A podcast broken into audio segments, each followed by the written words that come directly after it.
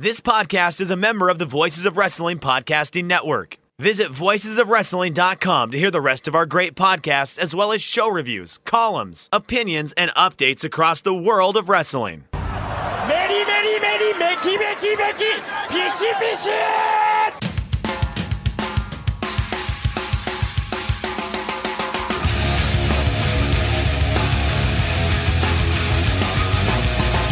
are listening to the Voices of Wrestling podcast with your hosts, Joe Lanza X out and go listen to some boring podcast where they're, where they're afraid of their own shadow.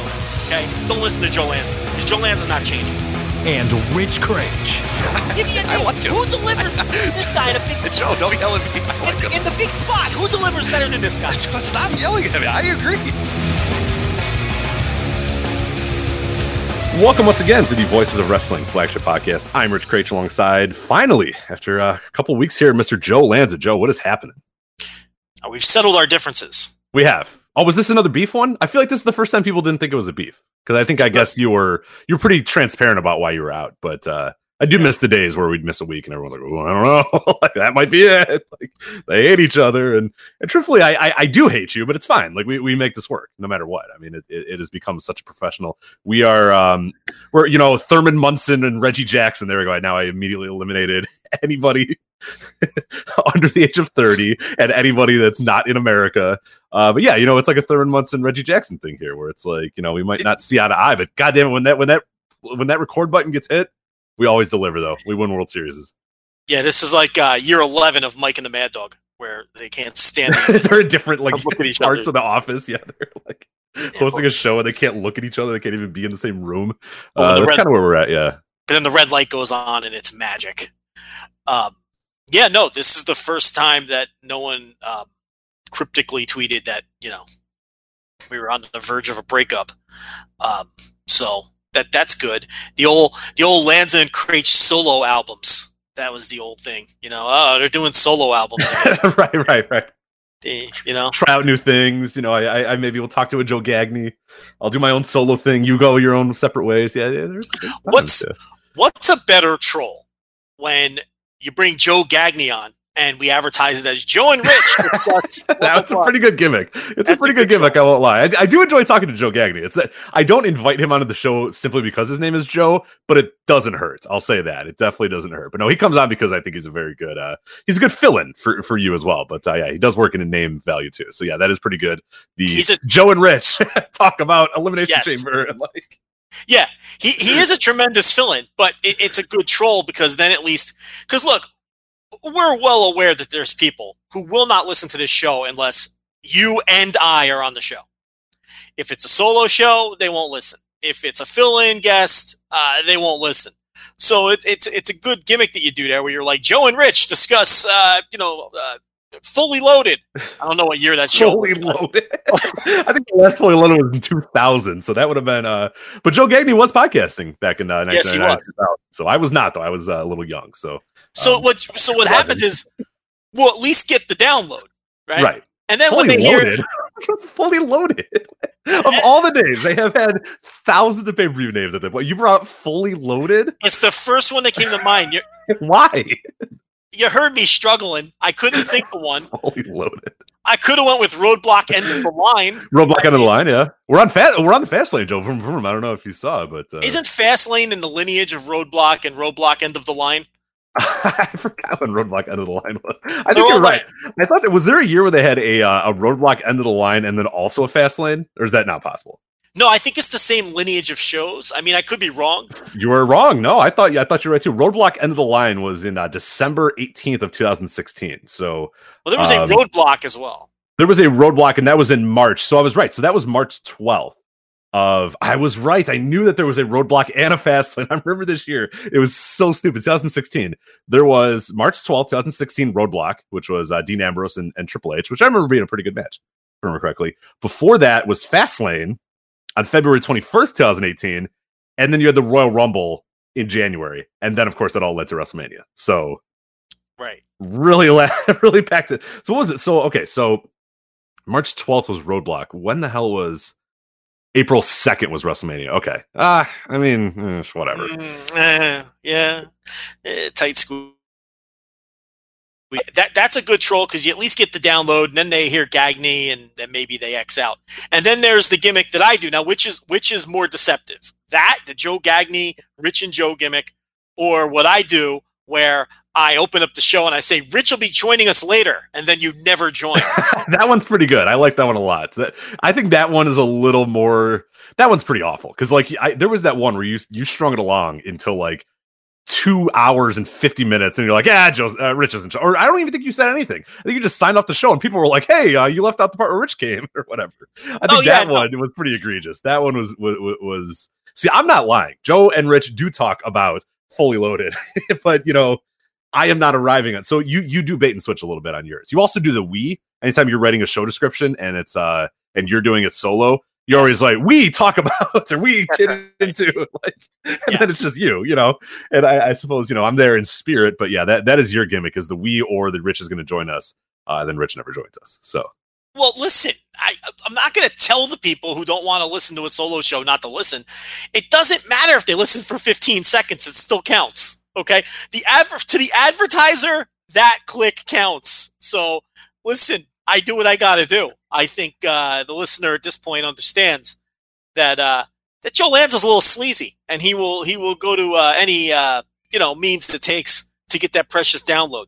So, uh, just curious. So, you think I'm the sleazier one? I, I think maybe yeah, I think that there's a blatant bait and switch uh, with you saying that Rich is going to join us later and then he never joins us. The problem is like you do say that sometimes and I do join you later. Like in last week, like you said it and then you're like I promise he's coming and then like I'm sure people were like oh yeah here we go again like boy who cried wolf but then I did show up. So it, it is it- it's interesting though. But you keep people on their toes and I think that's important to always uh always have people guessing, you know, you know, when they show when they click that download or they click their little podcast app, what am I going to get this week? What the hell is going to happen this week on the Voice Wrestling flagship?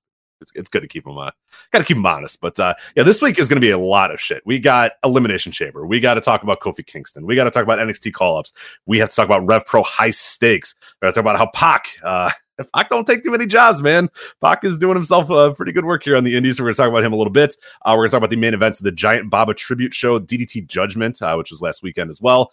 A little bit about uh, what's going on in New Japan as well. Just a quick little check in on the On a Rising shows, uh, as well as a retirement show uh, of a guy. So we'll talk about that a little bit. Um, and uh, yeah, so we'll, we'll get going with that in a sec. Before we do that, though, I do want to let you know this episode of the Voice Wrestling flagship podcast is sponsored by our friends at Mint Mobile. And Joe, there are a lot of things in life that aren't right carpet and showers, eating dip with your fingers, chunky style milk, and paying too much for your phone bill. Now, that's just not right. But thanks to the folks at Mint Mobile, you don't have to pay. You don't have to overpay for wireless anymore. They reimagined the wireless shopping experience and made it easy and online only, which means they can pass significant savings directly to you for a limited time. They're offering two months free when you buy your first month. That's $20 total for three months of wireless. Joe, think about that because I know that I pay somewhere around. It, it depends if I have like a new phone that I just bought or whatever. I'm usually upwards of eight, uh, you know, eighty to to hundred, maybe 110 every single month for my wireless. I don't know what you pay for your wireless, but I'm sure it is much more than twenty dollars for three months. Is that correct?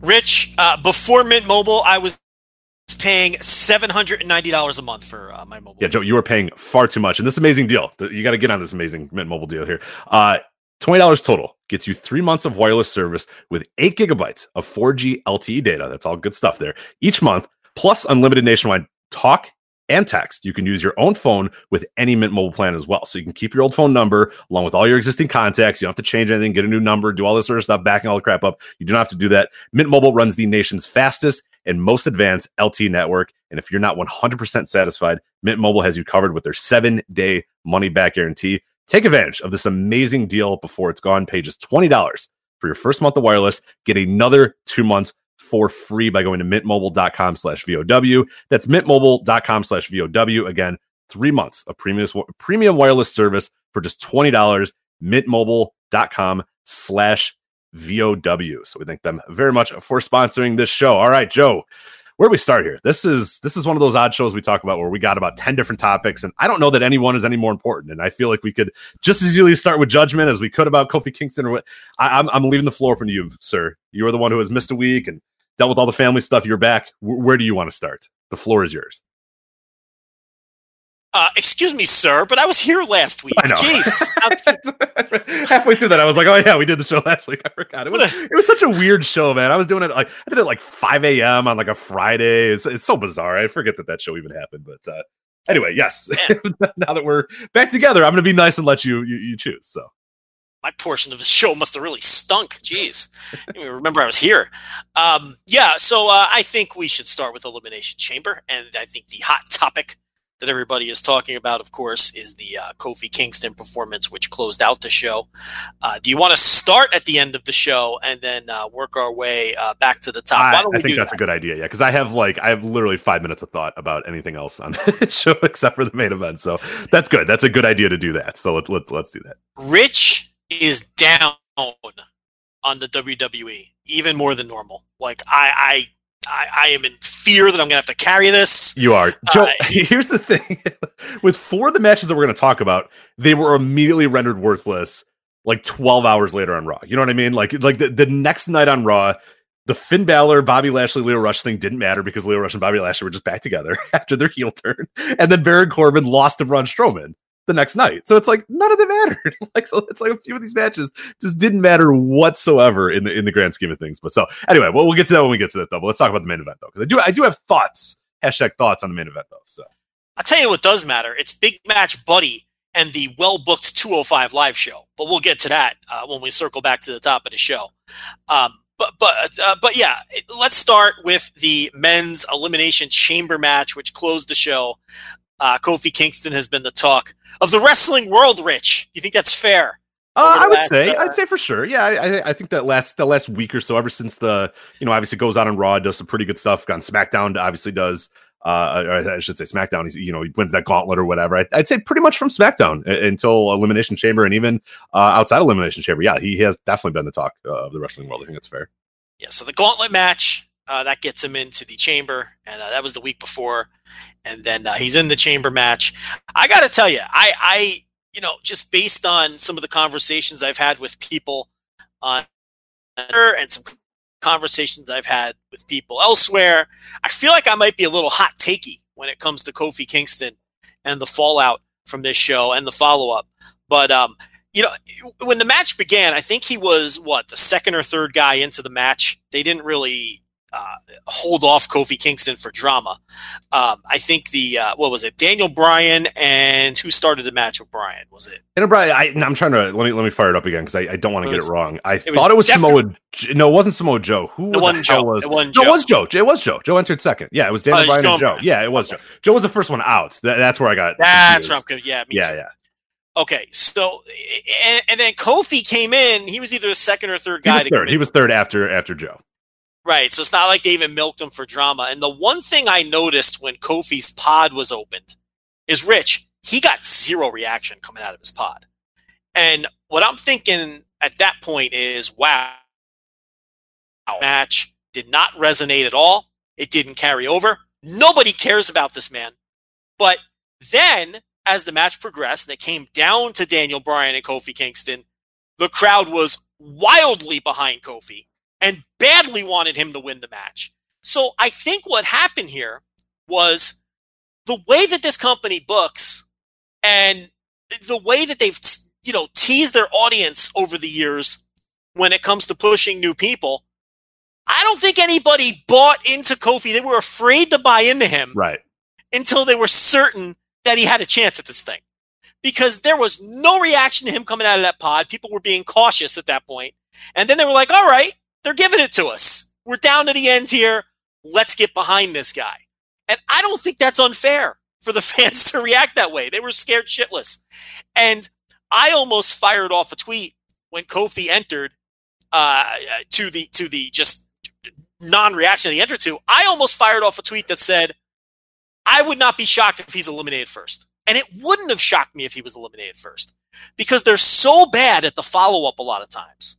And he got over so well in the gauntlet match that it's like this is the kind of thing that this company drops the ball on countless times uh, each and every year. So I, I was kind of surprised that they had him go to the end, and then once they got to the end, I thought Daniel Bryan did a masterful job with him. Uh, I thought, you know, Kofi for his part did well uh, too, obviously, but I thought Bryan really just, you know, he, he they, they really uh, per, because look, did anyone like to get people to buy into the idea that Kofi Kingston could have possibly won that match and won the title? after after a decade, literally a decade after he basically did the thing with Randy Orton uh, at MSG. That we all anybody who was watching then like this has happened before, and, and and it felt like in that moment. I we weren't doing the podcast at the time, but I know you and I were were on uh, message Yeah. boards talking about it. Do you remember the reaction that night when when Kofi Kingston was beating down on Randy Orton's car, went out there at MSG, put him through a table? Like people were going nuts and thinking, "This is it. Kofi has arrived." And that was in 2008, I think. And uh, obviously, uh, that has not happened. We've not only seen this movie before, we've seen it with this guy. Right. So it's like, and, and, and to get people to believe that when they were uh, going to, um, when they were, uh, you know, switching to crowd reactions for near falls, and there were people like buying into the idea that this man could win. I just, I was like, wow, this is crazy. They are just doing such a great job with this, these two guys, particularly Bryan, in, uh, in, in putting over the idea that he could potentially lose. And then, uh, you know, it, it, it was really, it, it carried, look, the, it was a nothing match until it was the last two. I mean, at that point in the match, until it got down to the last two, I was thinking that the women's elimination chamber match was blowing this match out of the water. Because the women's chamber match, even though it was sloppy and a little messy and some of the stuff didn't look great, it was action packed and it was fun. They did shit. They they did a lot of shit wrong, but they were doing shit. Which in this match, no, I I, I felt a similar way. I actually fell asleep the first time I watched this match and I had to go and rewind it because there was a point like in the middle of the chunk, maybe like a 15 minutes, where just not a bunch of guys were in the ring, but nothing was happening of note. Nothing mattered at all for like that big entire chunk. And I was I was the same way as you that when it really until Kofi pinned Randy Orton. I think that was the real changing of the guard right there. Is because, like you said, the fans maybe bought in a little bit of like, oh shit, like it's Kofi Kingston and Daniel Bryan. That's it. Like Kofi is it. Right. He's the last guy. Are they going to actually do this with him? Like, and I think a lot of people probably assumed that they weren't going to do it with him, but it was enough of a tease and they kept him in the match a little bit long enough and they had him pin Randy Orton, which I think was important because you're not wrong. And, and that, that is going to seem hot take. And I know people are going to get upset about that, but people didn't, when that pot opened and he came out, everyone just said, ah, this guy's just going to get his ass kicked by, you know, Samoa Joe or something like that. Like, this is all a build just to have him get killed by Samoa Joe or get him get, you know, eat a styles clash and get pinned or whatever. But then he stayed in there and stayed in there. And, and it felt like at any point Randy Orton could have pinned him as well. But then when he hit the trouble in paradise and pinned Randy Orton and it was just Bryan and Kofi, then the crowd finally kind of rose up and said, oh, oh okay. Oh, maybe we got something here. And I think that was good bit of storytelling from them to, to, to have Kofi come in as early as he did, not really do a whole lot, but stay in the match long enough to get people to, you know, sort of rise up and realize that, oh shit, this guy's still in the ring and he could win this thing. And I think that, that it's not easy to do. And they're very, very bad at doing it uh, a, a lot of times. So I think they did a good job here on this night of getting people in, in- involved in it. And, and of course, the match with Bryan and, and, and Kofi, you know, the kind of sub match within the chamber, I thought was fantastic. A lot of really great near falls. Felt to me, and I I don't know if you felt this, Joe, it felt like it just went a little too long. Like there was a point where I, I kind of had already sensed that Kofi's probably not going to do this, and I think the fans kind of sensed it too. But they were still doing kickouts and still doing moves and and still transitioning, and you could feel kind of the crowd fatigue going like, all right, we we, we get the story, yeah, just just beat him. All right, we know that he's probably not going to win, just just beat him. But there was a point there where where the, any one of those kickouts and every little near fall was getting a huge buy-in from the crowd. So so I definitely you know I, I'll commend them for that. I mean I think they did a pretty good job of it. I don't think they ever lost the crowd. So um, I, I know what you're saying. It did feel to because look, I never bought that Kofi was going to win, but it was fun watching the crowd buy into the idea that Kofi could win. And um, since they stayed with it the whole way, that it went a little too long because they didn't lose the crowd at any point. Um, but you know, I thought uh, the, the thing about it was too is he wasn't even supposed to be in the match. I mean, it, it, this was Mustafa Ali's spot, and he got injured. And I have no idea if Mustafa Ali had been in the match, if he would have been in the final two with Bryan. I suspect he would have been, based on the story they have been telling with Ali. Look, he made his SmackDown debut pinning Daniel Bryan. Right. So- right. Right. Right.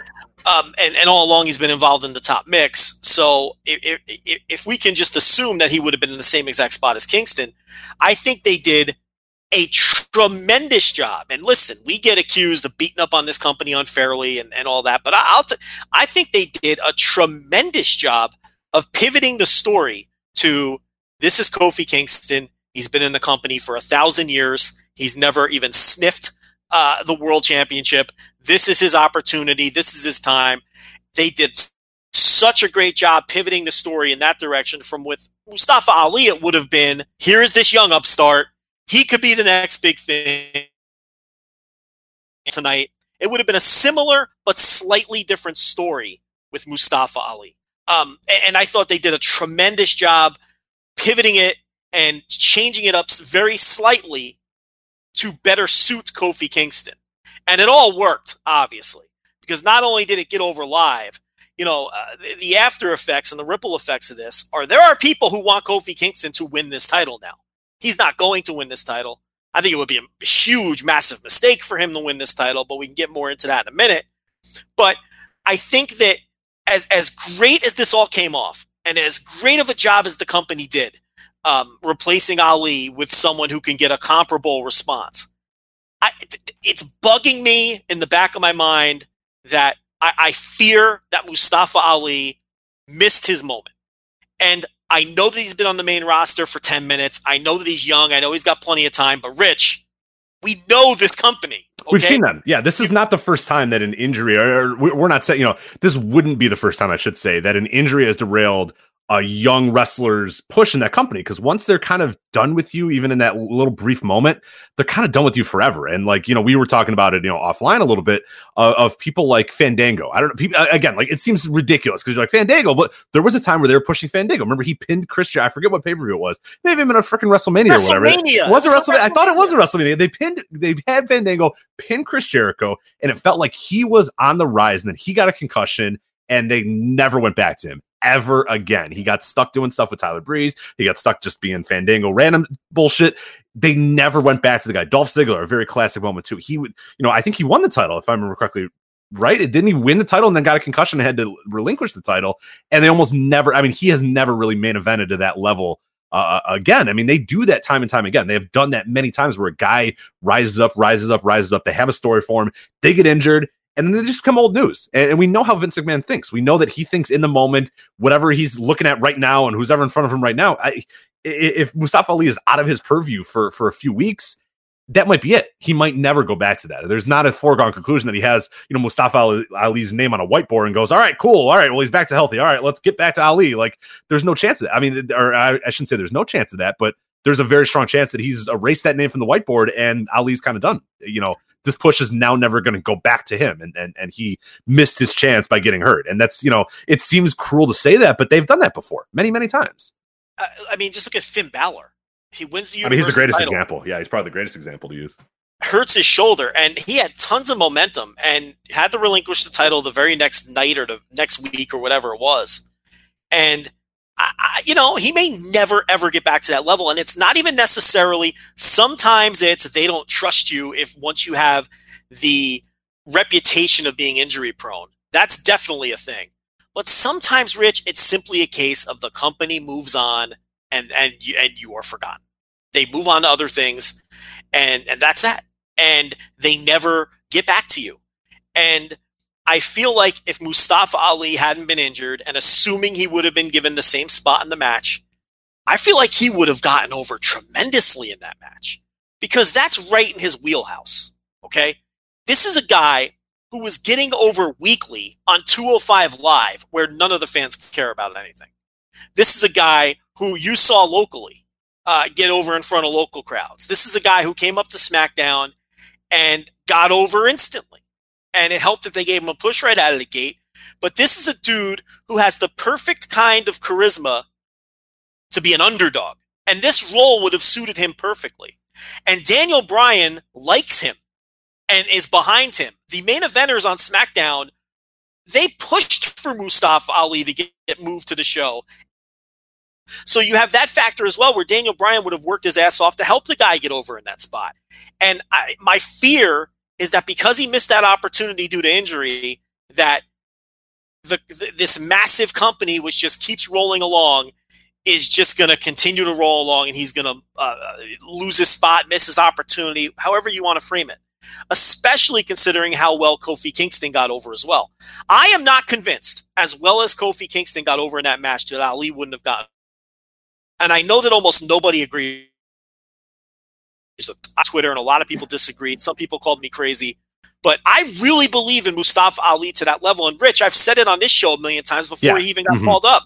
And I've been saying it on the TV reviews on 205 Live. How, you know, I really believe in that guy. And I think this match and this structure of match and this story perfectly suited him. And here's why I rather would have had Ali in that spot. That Kofi Kingston to me is damaged goods. He's been around 10 years, and I know that people are rallying around him now, but at the end of the day, he's still mid card dancing pancake man Kofi Kingston, and he has that stigma. Mustafa Ali is fresh. He hasn't been beaten into the ground with terrible booking yet. And I really think Mustafa Ali was a chance to make a brand new star. I think this Kofi Kingston thing is good. I think you try it. I think you attempt to strike while the iron is hot. But at the end of the day, I don't feel like fans are going to see him at that tippy top level. I, I agree that they're hot for him now, but I don't think that Kofi Kingston is someone that I would go all the way with. I would need way more evidence than two matches. And I'm sure he'll get a good reaction at Fastlane. Here's the problem with Fastlane, Rich. He has to lose again. So that tells me that the company kind of agrees with me.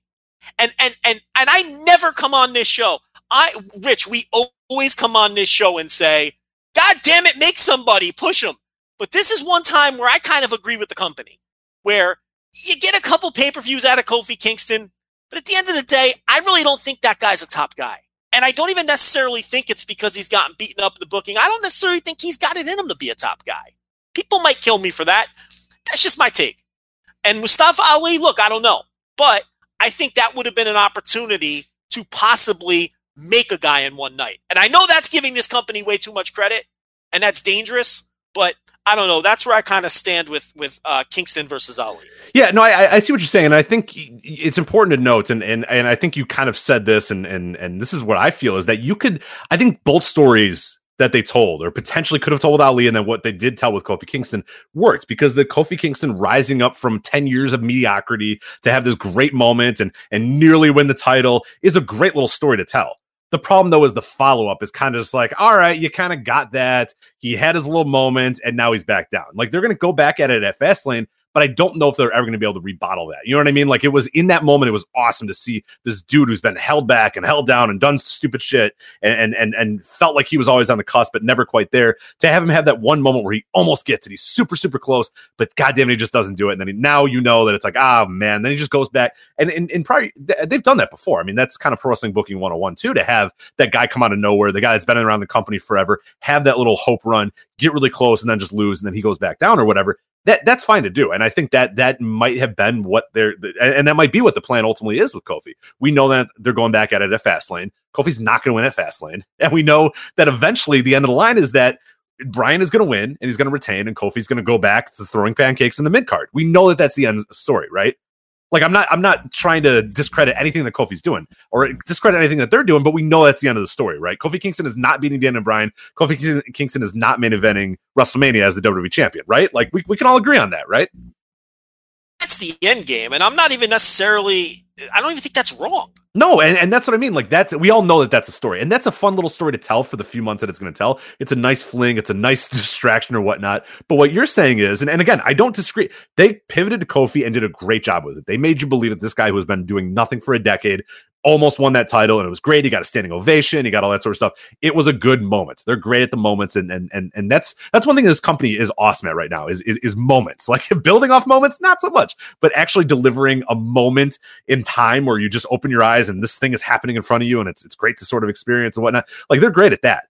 And the problem though is, and, and I totally agree with you, is that if Mustafa Ali was in this position, now you have momentum. Now you believe that the end game of this is that somewhere down the line, maybe it's in months, maybe it's in years, then Mustafa Ali is going to go and win that title. And this is going to be the beginning of the rise, or this can be something that we're always going to look back on, as opposed to, hey, that was a fun little month to two month fling we've had with Kofi Kingston where he almost won the title. That was kind of cool. Okay, bye. And and that's what I mean. Like I, I think, and, and that's sort of I think what you're saying as well is that the Mustafa Ali story would have had more legs. He would have been a made man. Kofi is not a made man. Kofi is having a fun little few months here. And, and I'm enjoying it, and I know a lot of people are enjoying it, but we ultimately know what the end game is going to be. They've had this guy on the roster for a decade, uh, you know, God, a decade and a half at this point. I think really, if you if you look at it, and have done really nothing with him. So I don't know. Maybe maybe he shocks the world. He has these great performances, and Vince McMahon changes his mind, and he wins the title. I, I'm I'm not betting on that though. I'm betting that that Kofi does this little fling for a little bit and then goes back. Whereas Ali, you could really buy into, or I know you and I could buy into the fact that this is the jump off point for whatever the next step in the career of Mustafa Ali is. And I don't think that is that way with Kofi Kingston. As fun as this may be, it ultimately we know that there's a there's there's a there, we know how this story ends. You know what I mean? We know how the book's going to end here. And it doesn't mean the book's not fun in between, but you know, ultimately you, you, you, you're kind of looking ahead and going, ah, you know, in a month it's going to kind of be over, and then he's going to go pivot to Kevin Owens or whatever at WrestleMania, whatever he's going to do. So, I, that, that's kind of where I'm at with it. I, I think Kofi is just damaged goods through virtually no fault of his own. No, I mean And I he, he's been in that muck for ten years. It's really that this company makes it so hard to get out of that muck. Yeah. so hard. We talk about a company that that for many years, Dragon Gate was great at having guys in the undercard and shit. We talked, you know, we, you and I didn't talk about it at the same time, but Pac Kzy, Kzy was a guy in the muck for years and years and years and years and years and years, and all they have to do is really kind of get behind somebody for a few months, get behind somebody for a month. And it feels like, all right, cool. Like this guy, I believe that Mochizuki could rise up from the mid card and win this. I believe that Kzy could go and do this. I believe that whoever, like you, you, you know, your kind whoever you want to say, like they were so good dragging it for years and years and years at just bringing a guy up and moving him up to that next level, having him have his little spot. And then if he lost, he would go back down. And then you knew that, hey, maybe in a few years, he'll come back up again. This company does not, though. Once you're in that muck, once you're slotted, you're pretty much slotted. And we met, and it, it kind of refers to the, the Finn Balor thing that we talked about as well, is that Finn was above the muck. He got hurt. Now he's in the muck. And it is, it, it, to, to me, it's impossible to find a scenario where he gets out of that ever. And now we're talking years of being in the muck. I mean, it's very difficult to get out of there if you've been there for a year or two. Kofi Kingston's been in that for 10 years. You know, it, it's it's really hard to get people to buy in to, to him being a credible top top tier guy. But I don't I don't know. I mean, I I, I think to your point too, if if there was going to be anybody who would rise above that muck and, and defy logic and defy odds and all that sort of stuff, is it going to be Kofi Kingston? Like, I, I don't know. I don't really think so. He's done it for two weeks, and he may do it for another show as well. And I'd like to be wrong. It'd be Oh, I'd love to. That'd be awesome. This would be, be because this be would let if, this would let us know that the mid card is not death in this company that you can actually rise up out of it and do something so I, I i hope i hope he just kills it i hope he absolutely kills it we'll see well, it'd be great if they if they lucked into something here. Um, but I, I look, there's nothing wrong with being the centerpiece of a good two month story, and that being the story. Um, the, the thing about it is, I, I the other thing about I think I, you brought up Kzy, and I think that's a perfect comparison because I don't believe in Kzy as a top guy either. But I think that Kzy rising up and getting that title shot against Pac and having that great match was a great story. Um, and I know that Kzy is has been a guy who's been in the in the middle forever, just like Kofi Kingston. And I just don't see Kzy as having that those those intangible innate qualities that make you a top guy. So I think that's an awesome comparison because I don't see Kzy as a guy who you can slap the dream gate on for eight months and carry your company. I I, I don't see that ever happening. And there's some Dragon Gate fans who who vehemently disagree with me on that front as well. I think it's possible to be enormously popular, but not company centerpiece material. Is basically what I'm getting at. right right And and and maybe enormously pop, uh, popular is bad terminology because if you're enormously popular, you are a top guy. Um, I- I just don't think that WWE fans or Dragon Gate fans will ever get behind Kofi Kingston or Kzy at that level to where they are the money driving stars. I, I just personally don't see that. Um, now, now Mustafa Ali, who knows? It's way too early to tell. The thing about Mustafa Ali is I think he's better than Kofi Kingston in virtually every way. The one area that Kofi Kingston is ahead of him is is is uh, charisma. He, he has been there for 10 years. He does know how to get over with WWE crowds. Those are things Ali will have to learn, and the jury is out. I think Ali is a better and more dynamic worker, and I think he just has that special underdog quality that you cannot teach. He just he just has that. And um, in a company where he's almost always going to be the smaller guy, I think that's very important to have that. Um, he's also a confident guy. He exudes confidence. Um, so you know, it's just I, it would it would really be a shame if the train passes him by through really what was no fault of his own. If they just move on and forget about him because he really was a project of theirs that they were building up for that moment uh, for the couple of months that he was that he was on the main roster. But But I mean, Rich, it's kind of like I know the Kofi thing was was somewhat accidental. He wasn't meant to be in the spot, but they kind of ended up getting boxed in a corner. You got to do the match at Fastlane, but again, he has to lose. So now you have a situation where the 10 year mid carder is losing twice in a row. And again, unlike Mustafa Ali, who's new and fresh, and the fans can take it as, ah, well, you know what? He's on the come up. He's just not ready for Daniel Bryan yet. But shit, this guy is, is a hot new star, and maybe he'll get Daniel Bryan in six months or a year. You know, it's not damaging for Mustafa Ali to lose those two matches right, in a right. row. Kofi Kingston loses those two matches in a row, and it's just reinforcing what everybody already thinks about Kofi Kingston after 10 years of conditioning, which is another reason why I think Mustafa Ali would have been better in the spot. And that doesn't mean that Kofi didn't kill it in the spot or that the company didn't kill it with the way they pivoted the story, because they did. Both guys, it doesn't mean that only one person could have succeeded in that spot. They proved that two people did very well in it. And I'll be honest, when they when they put Kofi in the spot, I thought, man, why isn't this Big E? But this worked out much better than Big E would have worked out with Kofi. So uh, th- there's no question about that. I think. I think they had a much better story to tell with Kofi than they did with Big E. Even though I think we both agree that Big E is a guy who should have been pushed as a main Oh eventer. God, he is going to be. I, I already have a. I already have the column ready for in ten years when, when eventually he retires or he's out of like the biggest missed opportunity in that company of all time is is going to be a guy like a Big E who is just like charisma for days, has a million dollar look. He's great in the ring. He's powerful. He's personal person outside of the ring as well. And she's like, you did nothing with this guy. Rusev too. Rusev and Big E are going to go down, and they. It's awesome that they had like that little mini feud with each other back. What was that? Yeah. Three, four years ago or whatever, where it was like, holy fuck, these guys are great. Like they're ready, and that was you know that was four or five years ago, and it's like, oh no, they they've done nothing because Rusev outside of WWE is like the coolest dude in the world. You know what I mean? Like you watch him on YouTube and you see him on Instagram, and he's just a cool ass dude with a hot wife. You know what I mean? Like what a life! Like he just looks, he's just this weird hairy dude with a hot wife that's just a cool ass dude, and like you could do so much with him, but they just don't. They never did. And the Big E, oh geez, whatever, whatever, it's fine. But Yeah, but I mean, I, it, it's um, I don't know. This is one instance where I'm not gonna. I, I, where I'm actually with the company. If they peel back on Kofi after Fastlane, this is one of the few instances where I am gonna be in agreement with the company. I just, I think it's a nice little two month story, and I think you're really pushing it if you try to get more out of it than that. And I will be very, I will be more than happy to look like a goof. I'll tell you what. We'll play this audio in a year if Kofi Kingston is a main eventer in that company and he's killing it, and I was wrong, and this is the launching point for Kofi Kingston, not because I want to be right, it's because I want to be wrong. So we'll play this audio in a year and we'll laugh at Joe Lanza for being totally off base. And th- if this is truly the start of something for Kofi Kingston, and I will, ha- it'll almost be like when Dave Meltzer bet Cody Rhodes, but he was happy that he lost the bet. Same deal here. I will be happy to be wrong about this, but I just don't think Kofi Kingston is Yeah. it. And and to me, honestly, and it's kind of then we'll move on here.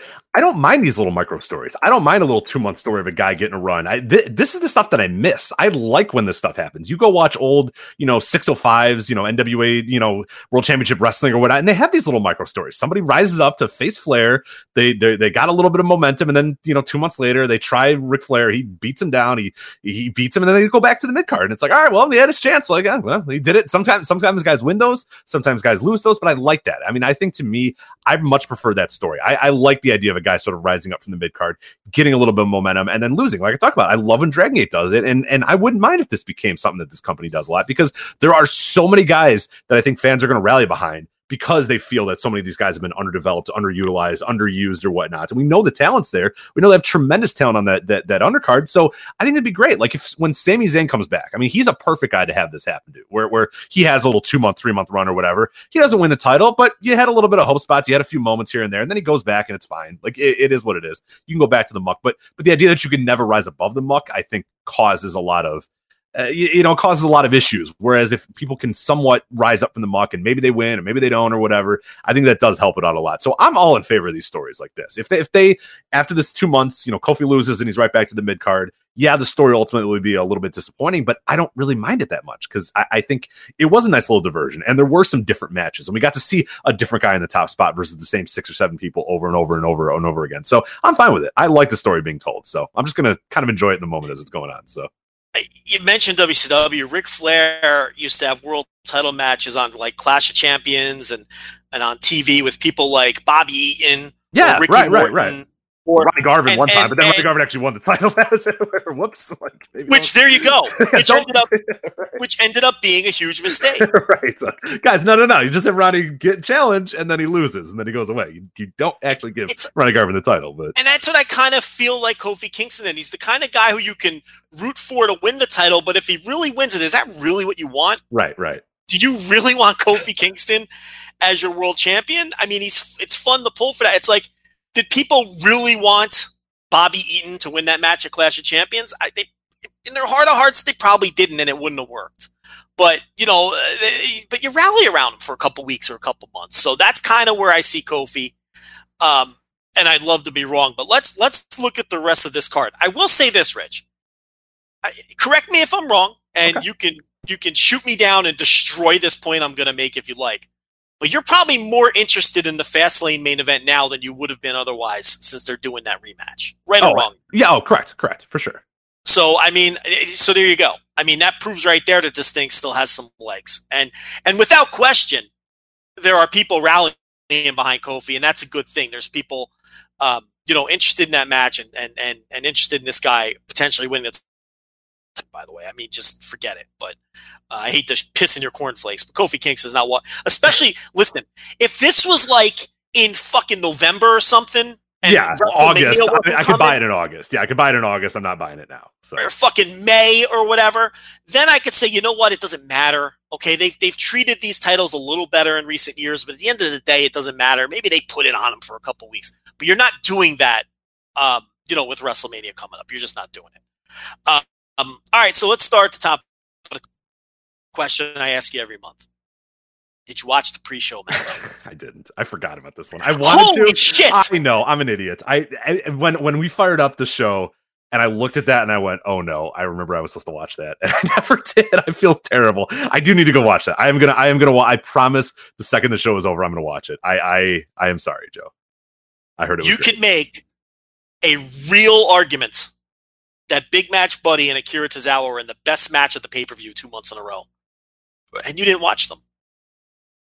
This It one I feel particularly bad about. This one I feel bad about because I heard people say that I know, I know, I know. Because because my, my critiques and I talked about it when I was previewing Elimination Chamber and our little solo things is that even an incredible match done in front of a half half an audience that doesn't really give a shit that's looking for their seats and eating popcorn and on their phone and talking with their friends or whatnot even a even a five star match in that environment is going to be dragged down a little bit for me but then i heard from people that said rich i'm with you but this went above that this was better than that like i know your critiques and i know what you're saying but I promise these dudes delivered. So I, I do feel really bad about this. I should go back and watch this one. Don't watch the rest of the pre-show. Uh, oh, actually, this was the only match on the pre-show this month. Uh, what am I confusing this with? Oh, um, no, wasn't there? What else was? Uh, Rumble no, had that Rumble had that revival versus Yeah, you're right. AOP guy and, and like I Nak-. Nakamura, Nakamura versus Rusev. Right, right, right. Um, but yeah, this was the only match. Um, look, I went four and a quarter on this. I mean, you know, this was depending what you thought of the. Me- See, here's the weird thing with the men's rumble. It was just shit until the final segment. Like, I don't, and then I don't know what to do with that. We had this same conversation with the, women's Royal Rumble. Remember the women's Royal Rumble, which was shit for like almost an hour, and then the last 15 minutes were really good. What do you do with that? I mean, does that mean it's a good match? Fucking uh, an average. That's what the men's elimination chamber was like. It was doing nothing for me. I was prepared to, to call it a two star special, and then the Bryan Kingston segment happened, and that was like a four and a half star segment. What do I do with that, Rich? What do you do in that case? Yeah, I, I have a tough time with those sort of matches. The matches where the beginning absolutely stinks and then the last part is great. Like, I tend to just sort of give it, I, I kind of go middle ground with it. I go, okay. And like you said, I split it in half of like, okay, when the match got good, and and the, the, the elimination chamber is a perfect opportunity to do that because like the Bryan Kofi stuff, I loved. I mean, that stuff was like, I, I I really really enjoyed that last little whatever it was, like ten minutes or whatever they had between those two. But if the first match kind of stunk, I kind of split it in half and go, okay, what would I rate everything up into that point, and then what I rate after that point, and I kind of find a middle ground. So like that one, the elimination chamber, I think I went like three and a half stars with because I was like, all right, that you know the, the, the last stuff with Bryan and Kofi, that was like four and a quarter, three or four and a half, like that was right up there. But the stuff before that was like a two, you know, like it was just nothing was going on, nothing was happening. So I kind of find a weird middle ground, but it, it, it's difficult. I get how some people would maybe just rate the last half and and, and just do that, but I, I always have a really tough time doing that. I um I don't know. Yeah, it, it's kind of tricky. Yeah. I couldn't realistically go below four for the main event. I just couldn't because the, the the Kofi and Bryan stuff was just so good and and had the crowd in the palm of their hands and all that.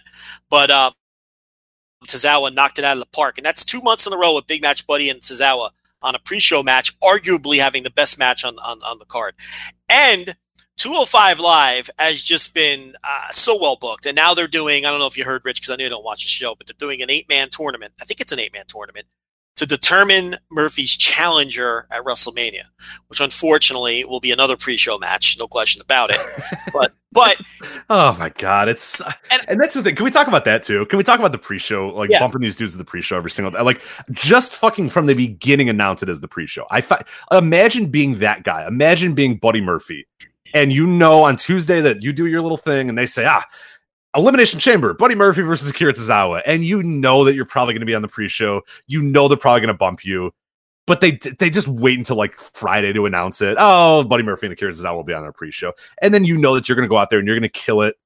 Like, how would you? I, I I I admire these guys for going out there and killing it as much as they do. I admire these guys for for for still having that pride to do that because I don't know if I would. I don't know if I would say, "Fuck off." You have a four hour pay per view with a bunch of bull. We're going to talk about the bullshit that happened on this show too, and like you can't give us 13 minutes on the main show. We have to do it in front of a half filled crowd. We have to get a commercial break. We have to have Sam Roberts yammering on about nonsense in the background of our match, too. It's like, that just sucks. You know what I mean? What a gut punch that is to just show up and know that you're on the pre show. You're at the kids' table, as you said. It's just like you couldn't find 14 minutes for these guys on the main, ro- the main show. oh, and this show had so much filler. Right. Uh, especially watching this, knowing these guys are sitting in the backstage, knowing what they did in that opener, Eh, what they did on that pre-show, and then watching, you know, Finn Balor and Lashley and Root and, eh, and, and that thing being 10 minutes. It was just like, what the fuck? You can't and find here's what it- and here's 14 what it- goddamn minutes for these guys. But here's the bigger issue with that.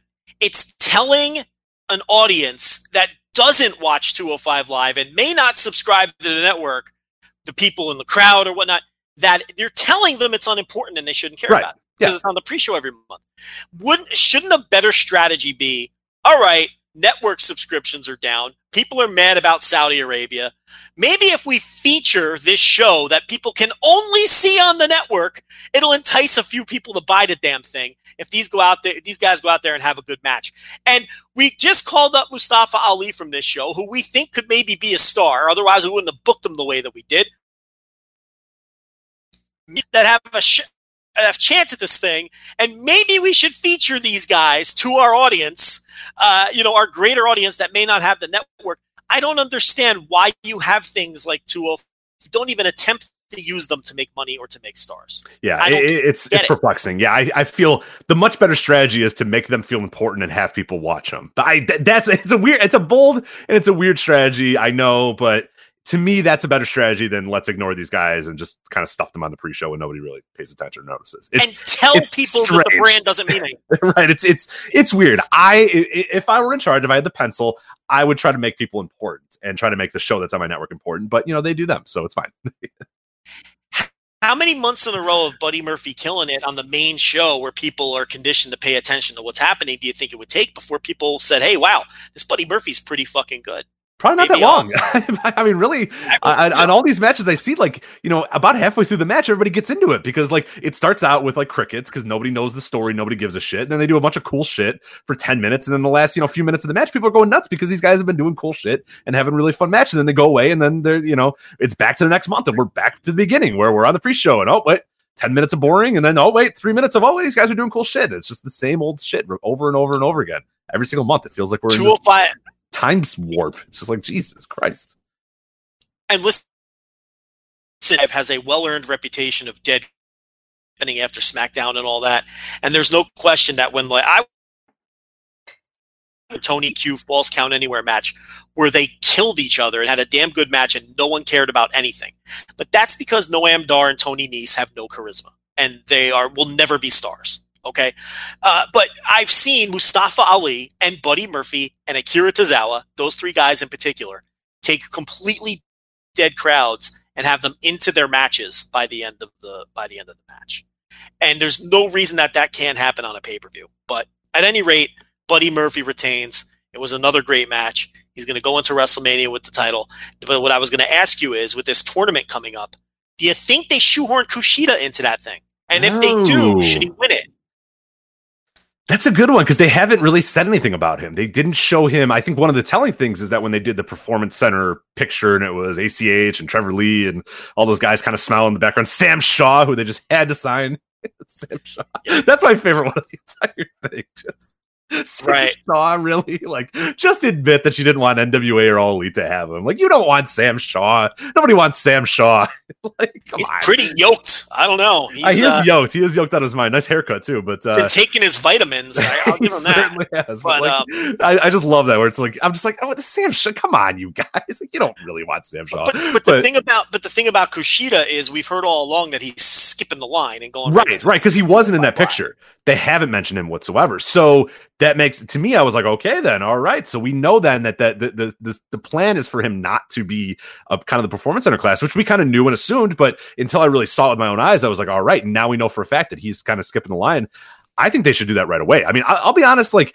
I don't really think that like ACH needs to be in the performance center. Like, I think he would be great for this too. Not that I really want him earmarked for the 205 Live thing, but you know, get serious about 205 Live. And I think you could bring up a guy like an ACH and a Kushida all in one fell swoop and have them kind of be in this tournament. But you know, whatever. There's a there's a lot of guys who don't belong to Performance Center, but Triple H has to have his toys for his takeovers. right, right. You know how that goes. It's it's it's a third brand, and the brand is only going to grow, and we've seen it grow. And look, they're they called the guys up to Raw. We'll get to that, and, and so I I think we all know it's serving a dual purpose. It's developmental, and it's also a third brand where you have to have good match. Where its calling card is having.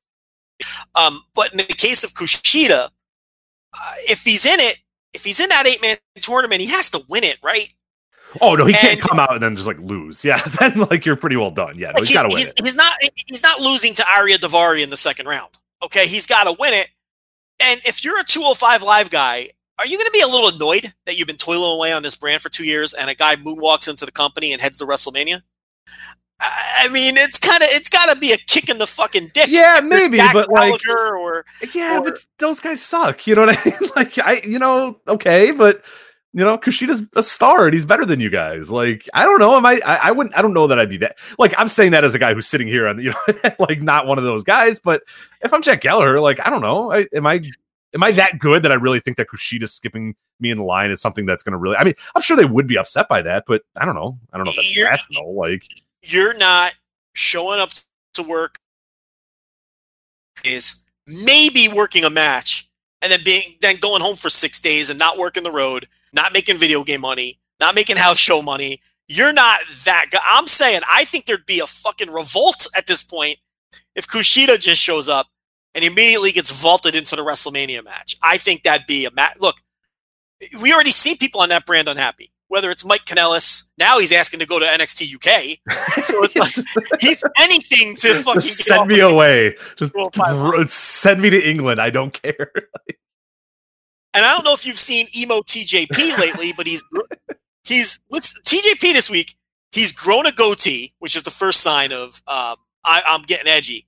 He's grown a goatee. He's looking soft in the body, and this is a guy who's like all about his fucking body and working out. He's getting pudgy around the waist. He's grown a goatee. He's got new tattoos. He's got all the signs of a man who is just throwing in the towel on on on what he's and he's getting real weird, even weirder weirder than usual on social media. So you've got people in the, on this brand who are already frustrated because it's it, they get one 50 minute show a week and six of them get on TV.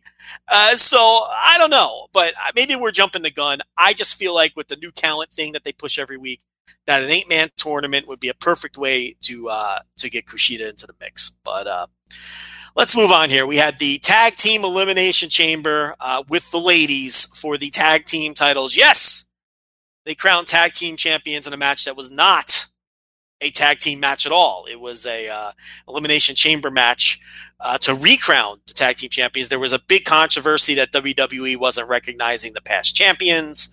Uh, that was interesting. I was like, guys. I mean, I, in one breath, I get it, but it's also like, man, those titles were gone in like what was it, like eighty nine? Like, who cares? I mean, I didn't see this company doesn't. This company doesn't remember what they did uh, two months ago. You want Vince McMahon to bring up? They want you want? You, do you really need Michael Cole to talk about the Glamour Girls? Like, who gives a shit? Yeah, that sometimes I care when they ignore history. This one's really stretching it, man. This was decades ago. The, the thing about the the women's tag team titles is I think they changed hands in the ring once. Like, uh, uh, uh, the first time they changed I hands, have it. I have it in front of me. Can can you? ca- Okay, so there there were five champions. Joe, are you don't? You're not looking at it right now, right? You got nothing. You're you're not looking at anything. Uh, no, I'm not. Okay, good. Okay, so you are correct. There were five different champions. Uh, originally crowned in 1983, last uh, de- deactivated February 14th, 1989. So uh, five champions in that time. Uh, you are correct that one of these title changes actually happened on an actual show that anybody watched. or or wasn't a worked match or something. It was like Right. a real match. It- because the first champions were Velvet McIntyre and, and Princess Victoria, I believe. Uh, correct. Bing, bing, bing, And- bing. There you go. All right. And Princess Victoria, I believe, suffered a career-ending injury, and they stripped Yes. the titles. Yes, on September 1st, 1984, she suffered a career ending neck injury uh, in Philadelphia, and Peterson took her place as Velvet McIntyre's uh, partner. Desiree Peterson. So we've got our first title switch, which did not happen in a ring. It just they handed the titles to a new person. To, I'm looking at So- this next this next title change. yeah. So then it was, I believe, years passed. Uh, yeah, so this was December 7th, 1984, when uh, Desiree Pe- uh, Peterson took over. Yes. Uh, then the Glamour Girls won it August 1st, 1985. Joe, what town on this house show was this title changed? I believe they won them in Egypt. Cairo, Egypt, in August. I heard it's beautiful that time of year. Uh, Which look, uh, look. it's the best one they've ever used. Now listen, I'm not Kris Zellner, but I don't think that match happened. Rick. you don't think there was an August house show in Cairo? How Now, if it in did- August? Now, if it did, it did. Oh. But something tells me that didn't happen. I Okay. want to see who they also wrestled around that same time. I just want to see, you know, how quickly they got back from Egypt to run, you know, in fucking like Now, at this point, I don't even. Albany, you know, like direct flight from Cairo to Albany. No, but here's the the, thing, night, Rich. yeah. And at this point, I don't even think they were the Glamour Girls. I think it was just Leilani Kai and Judy Martin because this is like 1985. Right. And the Glamour Girls gimmick didn't take hold until like 87 when they had Jimmy Hart as the manager. And they gave them a gimmick really just to feud with the Jumping Bomb Angels was the whole point of that was to get the Jumping Bomb Angels on TV. And then I think they traded the titles a couple times. One or two of those title ch- you're the one looking at it. Um, I don't know for for for the exact um, deal here, uh, but I, I, I remember seeing one of the title changes for sure. I watched it. Yeah, Rumble. There was yeah two out of three falls, the Bomb Angels versus uh, the Glamour Girls. So that's that's the famous one. I think that uh, many people remember, and people brought that match up right away. It's like, oh well, what about you're not talking about the Jumping Bomb Angels and the Glamour Girls? Like, okay, yeah, that was a match that happened, you know, in 1988, and it was pretty good, and and that was kind of a definitive moment for these tag titles. But then the Glamour Girls won it. Uh, I think the next what is it, about 100 days later in uh, in Japan, which this I think this match probably did actually happen. Uh, they won it in 1988 and then basically just did nothing with the title until February when it just de- got deactivated and went away. So, well, yeah, because it was just a device to use the Jumping Bomb Angels. right. So when they were out of the the, the picture, they just let it dissipate and they and they were forgotten at that point. Um, because in those days, whether it was these this tag team situation with the Jumping Bomb Angels and the Glamour Girls, or whether it was Alundra Blaze wrestling either um, Bull Nakano or Bertha Faye every single night of the tour, they never employed more than two people. It- it- they would they would either employ two tag teams at a time or two women at a time on the single side. Uh, you know, once it got it deep into the 80s. I guess early on in the 80s they were using a lot of Moolah's girls uh, a lot of time, but but you get the idea here. Once the Jumping Bomb Angels were out of the picture, those titles just faded into these titles discussed and and and talked about uh, is absurd. I mean, there was two legitimate title shots, one that anybody saw for the most part, the Royal Rumble one, and it's like when they brought back the cruiserweight title, they didn't give us a history lesson on Essa Rios. I mean, you know, or, or whoever the fuck. I don't even know if he ever held it. He did. He did. But but but but my point here is like, why would the rules change now for arguably the least interesting titles in the history of the company? I mean, these titles have no history. The history of these titles are, are Jumping Bomb Angels match that anyone remembers. That's it. So I don't know. It, it's it's. I get it. It would have been the idea that we needed a history lesson on these things when there's no history. What the fuck were they going to talk about? I mean, you know, there's nothing there. But um, but but the precedent is that they don't do that anyway. But uh, it, it's whatever. Did you find out if they were really in Cairo, Egypt? Uh, oh or, God, uh, no! They no, they definitely were not in Cairo whatsoever. It's Yeah, uh, so- they just showed up on house shows in November with the titles and said, ah, they want them in Cairo. So yeah, they uh, I, I Judy Martin was also doing house shows around like Nassau around the same time that she was also uh, in Cairo. So yeah, no, I don't uh, I don't think that was a legit uh, house show that they did. So And the Jumping Bomb Angels and the Glamour Girls were both awesome teams. The Glamour Girls were a hell of a team that that really Jumping Bomb Angels get all the talk. Um, you know, but even around that time, the women's division in the company was pretty damn good. If you go back and watch that Survivor Series women's match, and I believe the 80, I want to say the 87 show, maybe it's the 88 show, the one where Sherri Martel uh, made her debut, and and that was a hell of a match.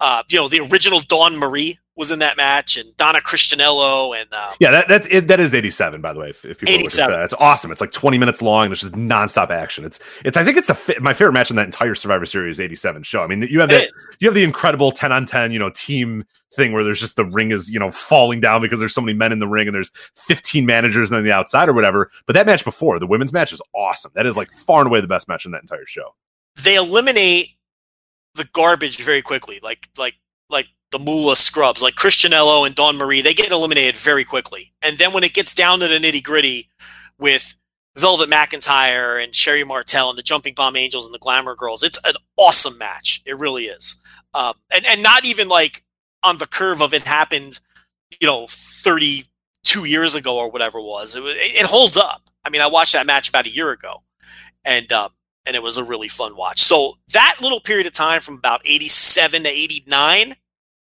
the women's wrestling in WWF was was pretty damn solid when they gave it to you. But um but at any rate, I, I, I guess they're calling these titles. Is it part of the? Because eventually they did recognize. I know they tweeted out a match clip of Velvet McIntyre and uh, and Princess Victoria.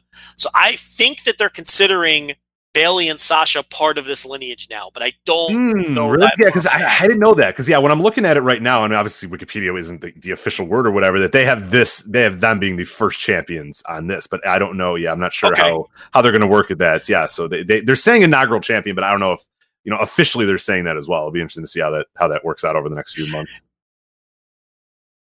I only say that because footage of like the first champ, so I just assume that maybe, but who knows? It, it- at the end of the day, it really doesn't matter. But um, so anyway, Bayley and Sasha Banks, as everyone expected, win the match.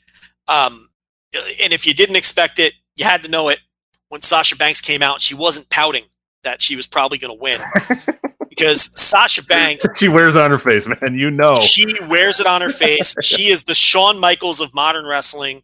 You know if it's a big match, whether she's going to win or lose as soon as she comes out from behind the curtain.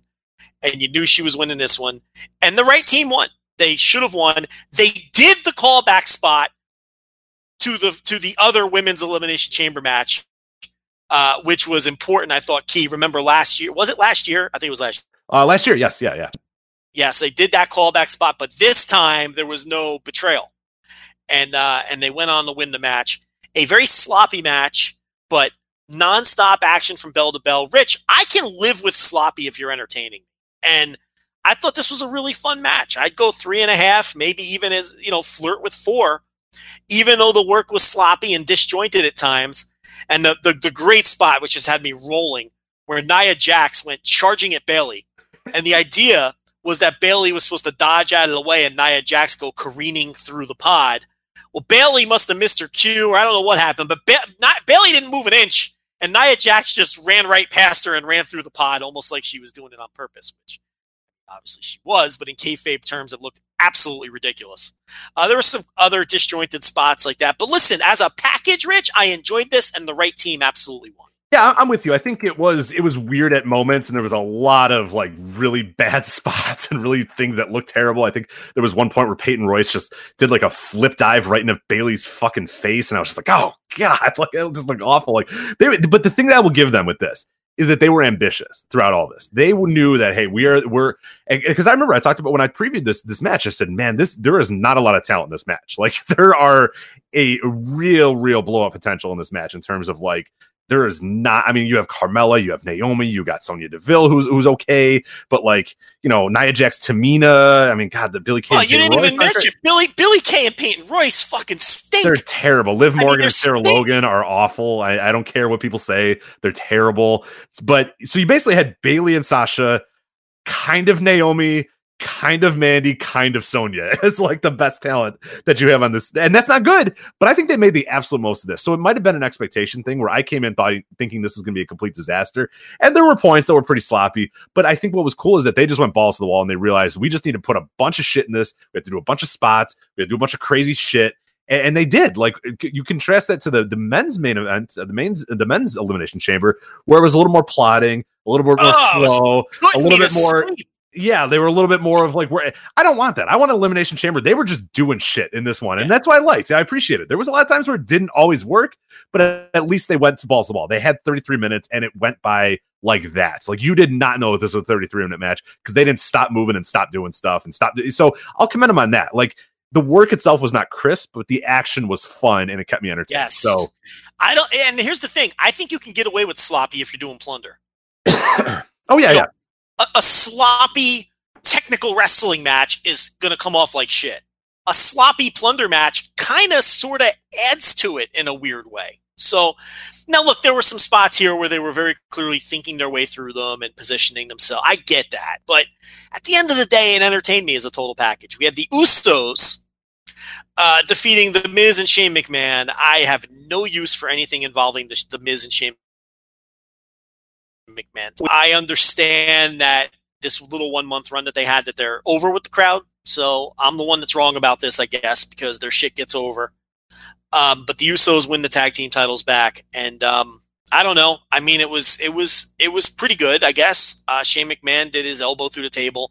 I, I don't know. What, what, what I, yeah, who fucking cares about Shane McMahon, the Miz? I don't care. It, it's just Shane turned purple. The Miz did Miz thing. Like it is what it is. I, I, I can't even. Just we can move on. it's just like what do you say anymore about? This I don't know what you want me to say about this. Yeah, yeah. I, I, you know, I, I thought it was a mortal lock. I thought once I found out the Jimmy Uso story when he got arrested and people were saying, oh, you know, there's there's rumors that the Usos want to get out of their contracts. I you you could fucking lock it in that the Usos were going to win that title, and gosh darn Joe, they did, and and and that worked out. I think they were probably going to win them anyway, but uh, we knew for a fact then once once all that happened that they would win it, which is just what makes this the most unique company ever right now, where it's like you can demand your release and they, all they do is push you. you know, it's it's it's something else, man. It is really a very weird time, but uh, yeah, I'm so glad this Miz Shane McMahon thing is done. Uh, hopefully, never ever again do I have to see this.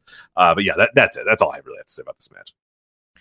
Um, you know, we got a wife run in on this one because uh, Brittany comes into the room as this match is happening, and the first thing she said to me is, "Why is that old man in this match? The one with the sneakers?" I, I don't have. I trying to explain. How do you explain Shane McMahon to anybody? I've had that same thing Michelle, with Michelle. She's like, "Who's that?" And I'm like, "That's Vince McMahon's son, Shane McMahon." And she just either asks, "Why is he wearing a jersey?" or "Why is he so sweaty?" I'm like, "I don't know," and I don't know. And she's like, "Is he bad?" And I'm like, "Yeah, he's not great." And then he just like goes through things and he like jumps off the top rope. It's like, what is he doing? Why do we have this Shane McMahon thing? Remember when everybody was excited when he came back? Remember that like two or years ago? We're like, oh baby, Shane yeah. back, and it's just like, oh okay, yeah, this is the well. The, the, whole my whole thing, my explanation was, I was like, look, he tries hard. He does. He does. That is absolutely something you can never ever take away from Shake Man. He tries very very hard. And then as he was sweating profusely and turning colors, and and and she's like, "Is he okay? no, yeah, right? He's not." And I'm like, I, you know, I was like, probably not. I don't know. I'm like, he trains in he trains in some martial arts. He's probably fine. I, yeah. I, I don't know what to tell you. Uh, I'm really, I'm really embarrassed that you're in the room right now. Yeah, please leave. please, please, yeah, go, upstairs and watch something else. And and and allow me to just y- you know not be humiliated. um, yeah, by- sh- the, ah, Shane McMahon experience. We've we've all been through there with Shane McMahon, so it, it's fine. But yeah, no man has ever worked so hard to get a hug from their father than than Shane McMahon. So hopefully, hopefully one day he gets Can- that hug. But Can I give you one more um, an anecdote from this show? sure, um, she she walks into the room during the Kofi Daniel Bryan um, thing where it was coming down. How bad WWE speak is until a civilian hears it, right? Because Corey Graves is screaming at the top of his lungs about he he he said something to the effect of. We're seeing the world change right before our eyes, Cole. The world is changing. And my wife turns to me and goes, "Wow, Joe, the world is changing right before our eyes."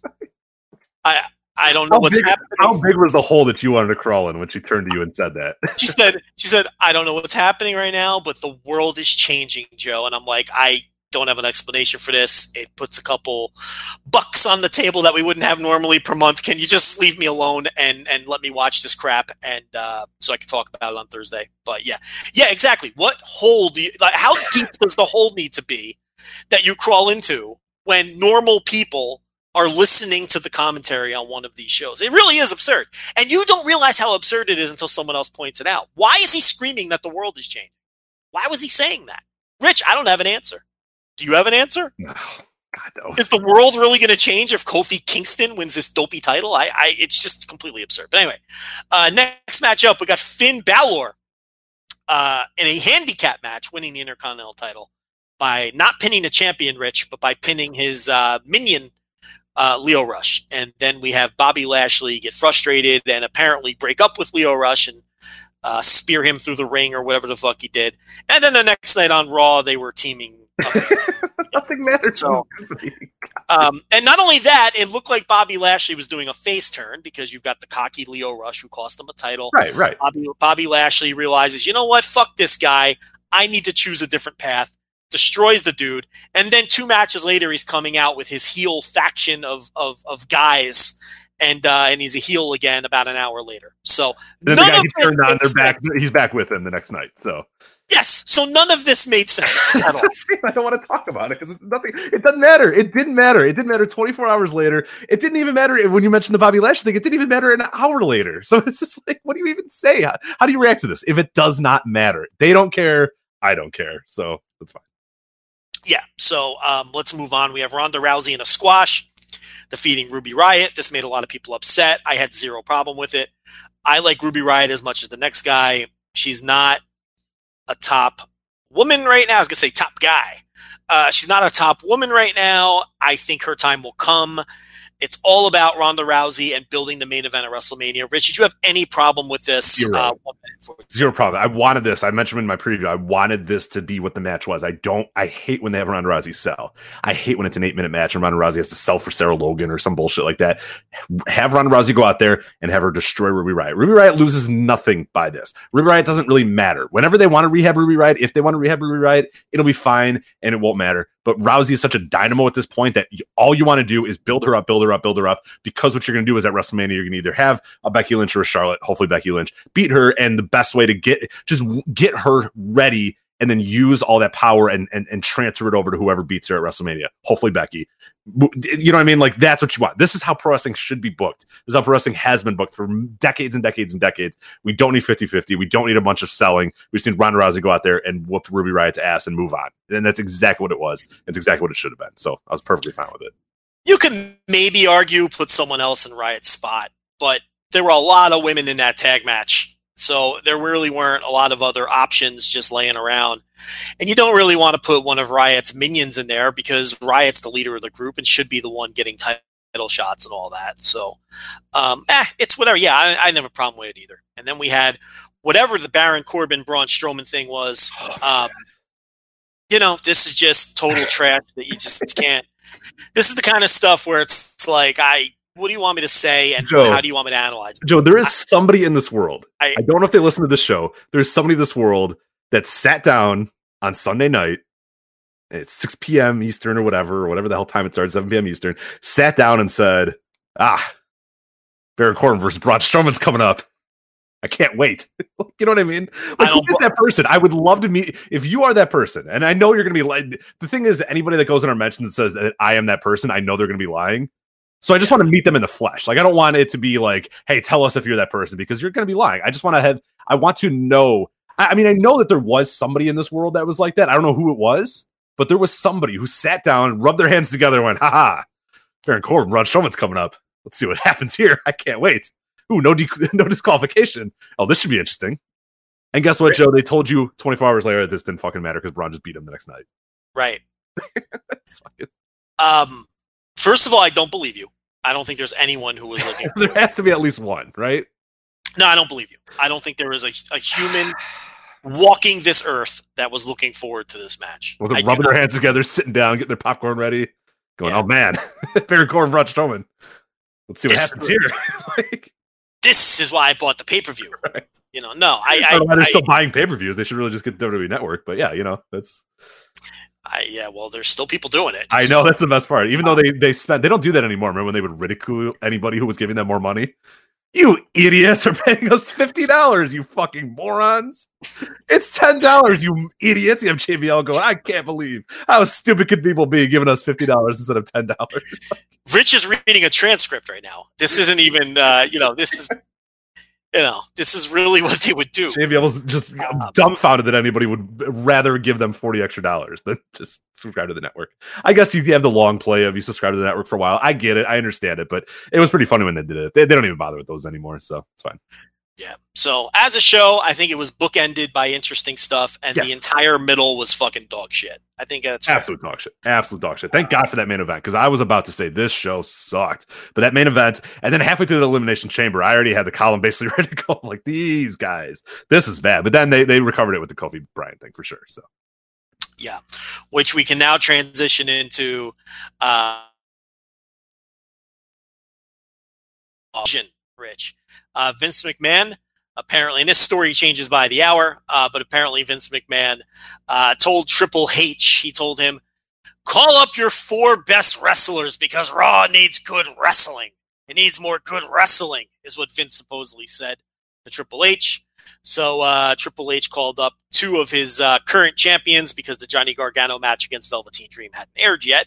So we ended up getting one of your favorite situations, Rich. A champion holding a belt on a live show who had already lost that title uh, uh, the previous month. He lost that title on January 30th, by the way, Johnny Gargano to uh, to Velveteen Dream, the North American title, which he had around his shoulder on Raw.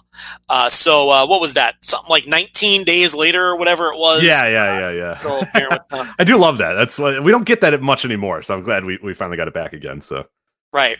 So they call up uh, Johnny Gargano. They call up the champion, Tommaso Ciampa, which isn't unprecedented because Kevin Owens got called up as champion, I believe.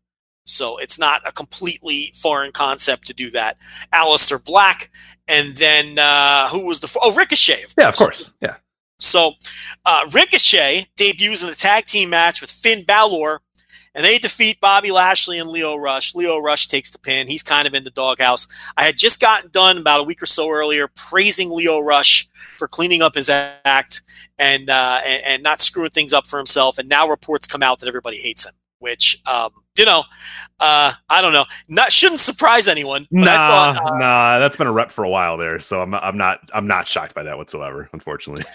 So he's gotten under everybody's skin. People thought that's what the angle on the pay per view may have been, uh, had something to do with, but who knows what happened. Then he got pinned on Raw by the debuting Ricochet. Apparently, Vince McMahon, according to Dave Meltzer, was to have Ricochet versus Finn Balor. And then Triple H and said, Yeah, but we don't want either one of those guys to lose, so we should probably not do that match, Vince.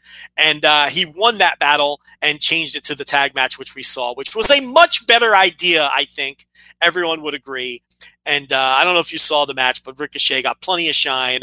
I thought he looked like a million bucks. And I don't think his debut could have come off any better. And uh, beating Lio Rush at this table guy, he's a 205 liver. He's in the doghouse anyway. I had no problem with that. And the match was designed for Ricochet to come in, do a bunch of flippy doos, do what Ricochet does, and look good. And he did. Yeah, I think one of the important things too, and, and and they noted. I mean, there was a little bit of time where Lashley and and and, Ricochet were in the ring together, uh, but I think it was a pretty cool idea to have Ricochet in there with Lio Rush because it didn't make him look small. And we know that this company first impressions can a lot of times be, ah, that guy's small, or you know, from Vince and from fans too. And it's it's not only that too. Vince is kind of conditioned fans. I have a buddy who who will always remark that, oh my god, these guys are so small. And he said it about Ciampa uh, later when he saw him. Is that ah, he's so small? I, I, I don't believe this guy. And I'm like, ah, okay, whatever. like, who gives a shit? But anyway, they, some people believe that, and and they buy in that you know if you're tall, you're strong or whatever. But um, I think it was important though to have Ricochet in there with Lio Rush to sort of that first impression is not, oh, this guy is small. That first impression is, oh, this guy does a bunch of really fun shit. And and I think that is, you know, the optics of it was were, were definitely solid. So so yeah, thumbs up for the Ricochet debut for sure. Yeah, I thought that was a very good debut. Aleister Black, uh, thoughts on his debut? I thought his was just the. Uh, I don't know. I don't have strong thoughts about his debut. yeah, it yeah, you know the thing is, I didn't really have super strong thoughts, but I had a buddy who who does not watch NXT that I got text. He was saying, "Who's this Aleister Black guy? I need to know more about him." I really like. So it it it I guess for some fans, it really did sort of work because because he was into it. He liked the look, he liked the entrance music, he liked the ring gear, he liked all that sort of stuff. So uh, I, I, could see that how that would jump off the page. Like I'm kind of used to Aleister Black. I've been seeing him, and, and, I'm aware of all the, you know what it is. And obviously, debuting with Elias isn't usually the best uh, way to go. So, uh, but it jumped off the page for him at least. So I think that's pretty interesting. That might be a good microcosm for uh, you know fans as well. Like maybe we're not that target audience that Black's going to really um, work for. And I think, you know, his trajectory on the main roster is probably, I, I, see it being pretty high, where I don't think he needs to necessarily have really great matches. I think he can just kind of come out, have his cool entrance music, do some cool moves and be be good. And and again, I don't know if he's going to be sort of like a big time main eventer, but he is a guy who definitely jumps off the page. So I think, I, I would say it's a positive just because I, I think he's got a good look and I think he's got a projectable look. Uh, on the main roster, but uh, yeah, I don't, I don't know. It, uh, I didn't really love it, but but I had a few buddies that did. So I was just neutral on it. Yeah, um, that's fine. I didn't think it was positive or negative. I, I don't really have a take. I, I, think that he absolutely can and should be a star. Here's the problem with Aleister Black. What's Vince McMahon going to think of him? Because I'm not sure. I mean, he's kind of skanky looking. And we know how Vince can be. He kind of has that skinny fat thing going sometimes, like CM Punk had going. He's a lot like CM Punk in a lot of ways. Could you see Vince like uh, taking a look at Tommy fucking End here and associating him with a punk type and a guy that he has to be dragged kicking and screaming into pushing when the fans just won't accept anything else otherwise. Could you see that playing out? Because I, I, I, could, yeah, I, I, definitely could, but I think there there are times where Vince enjoys that look a little bit too. So I, to me, I think he's a guy that that, that I think is going to be out ahead of a few of these other guys. Like when I look at at the difference of like a Ciampa and an Aleister Black, I think he is more he's more prone to pushing an Aleister Black than he is a Tommaso Ciampa. We'll talk about that here in a sec. Like I think that Black has a little bit more of a, a main roster look that's that's that's going to work for them a little bit more. But I, I see what you mean. The, the skinny fat thing is the thing, but um, I don't know. I, I, I tend to think he he's got pretty he's got a pretty high ceiling in that that main roster. Yeah, I mean, I think he, he definitely projectable star. I just worry about Vince thinking that the guy doesn't look he doesn't look like a television star. I mean, can't you see that? I, I could, but I could see the opposite too, where he thinks he looks yeah. like a star. You know what I mean? Like right, it's hard right, to know. Right. It depends what side of the bed he wakes up on that day. So yeah, yeah, for sure. So I know you really want to dig into this one. So we've got Gargano and Ciampa, and you really you threw out what really was just you're looking for some ha-has. You threw out a tweet that was meant to be a you're kind of ribbing on the square. You were joking, but there was some truth to it too. And a lot of people really took it seriously and got mad at you. Um, on Twitter? You, Hold on a minute. On Twitter, people took a joke and got really mad at it. Why don't you describe what your issues were with the debut, and then we'll go from there? Because this is really this is your subtopic. This is my thing. Yeah. So so so Gargano and Ciampa come out. Uh, they're just DIY. And I made a little bit of a, you know, kind of a joke that like, hey, it's good to see them. Like they've spent literally a year trying to kill one another you know, literally putting people through tables and, and destroying each other and spitting on wedding rings and stomping faces and cutting each other open and doing all this sort of stuff. And they've all put that all behind them to be DIY again. They've come back, then they're just a tag team. And I think it, it's the thing that a lot of people got upset about is like, oh no, there's nuance. You can tell Gargano's looking at Ciampa kind of weird, and Ciampa's looking at Gargano kind of weird, and all that. And and I don't disagree that those guys were still trying to kind of play their roles up a little bit. Or Candice LeRae is on Twitter, you know, saying, "Oh Johnny, don't do it," or "Oh Johnny, yada yada yada yada." But if you just watch this show, if you're Universe fan, if you're my buddy, just puts on Raw, throws on SmackDown, and that's how he reacts, you would think that these guys are just DIY tag team dudes, right? Like they're just Johnny Gargano and Tommaso Ciampa, guys that are ta- a tag team, guys that are in a tag team called DIY. And that's all they were. There was no issues. Uh, I don't think Cole mentioned any issues. I don't think Corey Graves said anything about there any issues. I know Tom Phillips didn't. They were just dudes in a tag team and they were working together and they won their match. And that was like, to me, it's just like you've put so much. If you're Triple H, you know, I know at the end of the day we talk about and we laugh about how NXT is one thing, but it could be, you know, it's it's developmental, but it's also kind of Triple H's vanity thing. You have put so much equity into Gargano and Ciampa and this battle between these two guys and the breakup and the the feud and the blood feud and the why am I so violent and oh my god, you know, this guy beat this guy and the emotion of bad Johnny, good Johnny, yada yada yada. And it's all just kind of like it's just kind of moot when they come to the main roster. It's just kind of gone. It's just poof. It just went away. And like, you know, warning, spoiler, warning, spoiler, warning, spoiler. Go forward about 45 seconds and a minute or whatever. That these guys are still going to feud in NXT. And then they break up eventually. And I think that's going to probably be the build to, to, to you know, uh, uh, takeover potentially. But on the main roster, I have no faith that they're going to do anything, but these guys are just dudes in a tag team. You, you know what I mean? Like, and that annoyed me because, like, why don't you say that these guys have been, you know, on again, off again friends, and oh my god, they're, you know, you never know what's going to be the next. They just did nothing with. They did nothing about the storyline. They were just dudes. They were just Tommaso Ciampa and Johnny Gargano dudes, and I was just like, you know, you spent so much time building up that NXT story, so much time doing that, and they're just dudes. You know what I mean? Like I, it just annoys me because it's just like why if you're an NXT watcher and we talked about it, like the the, the Gargano Ciampa story doesn't work for me that much. I don't really like it. I've kind of hated it. I've kind of eye rolled it. But if you're a big fan of that and you've watched all that go and you've seen the progression of it and the result is just like they're just a team on the main roster, like Yeah. wouldn't you feel like why did I just do? Why did I just waste a year watching that shit? I mean, it was every episode of NXT TV for like a year was about these guys feuding, and they just come up and they're just they're just dudes. And, and the thing about it is on NXT TV, there's a hundred percent. th- There's nuance, and there's Gargano isn't a hundred percent trusting of of Ciampa, and Ciampa's like the bad devil on one shoulder, and Candice is the good devil on the other. Right. They've done an incredible job of telling that story between themselves Yes. on NXT, on Correct. social media, on Instagram, on Twitter. They've done an incredible job. Michael Cole didn't do shit about that. Raw, there was McMahon Raw, doesn't give yeah. a fuck about that. no Raw. There was none of it. They were just And- dudes in a team. And you and you made a great point. If you're someone who watches Raw but doesn't watch NXT, you would have no clue what the dynamic is between these two guys. Other than, hey, they must be pals because they're a tag team. right. Which is, couldn't be further from the truth. so, like, you're dead on with that. And I can't believe people were arguing with you and taking issue with you. Ah, well, no, they, they always have tension and but yeah, but not on Raw. They didn't. Right, in a kayfabe sense, like we, we a lot of times, and I think that one of the problems is is when we tweet out. A lot of times when we tweet out WWE stuff, we come at it from the the direction of here's the story they're telling us, and here's how they want you to feel about this story, and this is why this might be the wrong thing. And then people bring up to us, well, you know, oh, they don't want this guy to lose. Well, no, that, in kayfabe, that doesn't fucking matter. We're talking about the story they're trying to tell, like the story they're trying to get across to. th- th- We're sitting back and, and watching it. Like, yes, we can put one and two together and say, oh, Gargano and Ciampa, we know eventually they're probably going to break up. And if you watch this, you know, read spoilers in NXT or what, eh, whatnot, you, you might know what's going to happen later and all that sort of stuff. And we know that there's some nuance. We know on Instagram that Candice LeRae is saying that she doesn't trust Ciampa or all that sort of stuff. But if you're just Gen Pop fan that turns this on, the story that is being told to you is that these are just dudes. This is Johnny Gargano and Ciampa, and they're dudes in a tag team. That's the only story they told you. And Yeah. that's what we're talking about. We're talking about the story that they are presenting to the outside world, the story of the people that are watching the show, not the people that don't know anything about NXT, not the people that sit on Twitter and, and, and talk about this stuff. The story that they're being told is that these guys are just buddies and they're friends and they're in a tag team.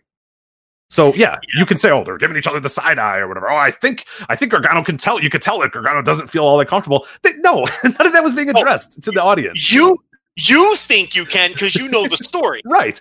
the common raw viewer had no clue what was going on because they didn't yeah you're you're you were dead on you were 100% right not the crazy one here um, and then they go out there and they have a match with the revival which we know these two teams can go out there and have a match of the year contender because we've seen it they've had some of the best tag team matches of all time against each other and i'm not afraid to say that um, and then they go out and have a condensed version of one of their matches against the revival which wasn't impressive at all um, you know, it was like a seven minute, six minute version of one of their 22 minute matches, just rushed. You know what it felt like, like to me? And I don't know if you remember these. Remember when the original ECW uh, invaded Raw and got matches on Raw and they were like three minutes long? Yeah. And right, it was right, just right. like, these rushed. They felt rushed. You didn't get a sense of what they really were, what they were supposed to be. I, I think it was like what? What year was that? Like 19, 1996 or 1997 that they did that. Seven is, I think, when what you're talking about when they did like Rob Van Dam was on Yeah. Raw and they had like you know Taz versus Yeah. Rob Van Dam on Raw or whatever. And it was like three minutes and it didn't matter or whatever. So This felt like it felt like, like like Raw giving NXT a TV match, but only giving them six minutes, and then they had to rush through all their spots, and it was a condensed version of what. Now, if you now look, Vince McMahon called people up because he wanted better wrestling on Raw. That was the word, right? Well, if you want better wrestling on the show, and you know these two teams can knock it out of the park, how about giving them 25 minutes and telling them to have the best match possible? You know, you might get all four of them over, which none of them are. I don't. I don't want to. I don't care about the revival and their dopey tag team titles. Nobody cares about the revival. And you know why they don't? Because they're losing matches as champ. That's the other issue. The revival wins the tag team titles they lost. and then and then they lose. So you're not putting them. The revival are the new Cade and Murdoch. That's what they are. Do you remember Cade and Murdoch quote tag team champions, and then they'd go out there every week and lose fucking handicap matches to Triple H? Okay, it doesn't matter that they have titles; they're nothing. The revival is nothing, and they're not over, and they're not going to get over if they lose on TV every week. If you want to have better wrestling on your show and maybe get people over, how about putting them out there because you know it's a lot. Rich, if you give them 20 minutes, are they going to have? Are they Oh, not? yeah. To have a four star match. Of course. Four. Yeah. Okay, those guys are to have a great match. And get these two new guys over. You might finally get the revival over. And for God's sake, the revival has to win. I mean, and if they go out there and have a great match, it doesn't matter if the new guys lose in that instance because everyone gets over. If you have the six minute match, yeah, revival has to lose now. So I understand why revival lost because you can't have Gargano and Ciampa go out there and lose a six minute match because they're dead in the water at that point. But if they go out there and kill it, it doesn't matter who wins because all the only thing anyone will remember is holy shit Raw. So it's like that was all fucked up.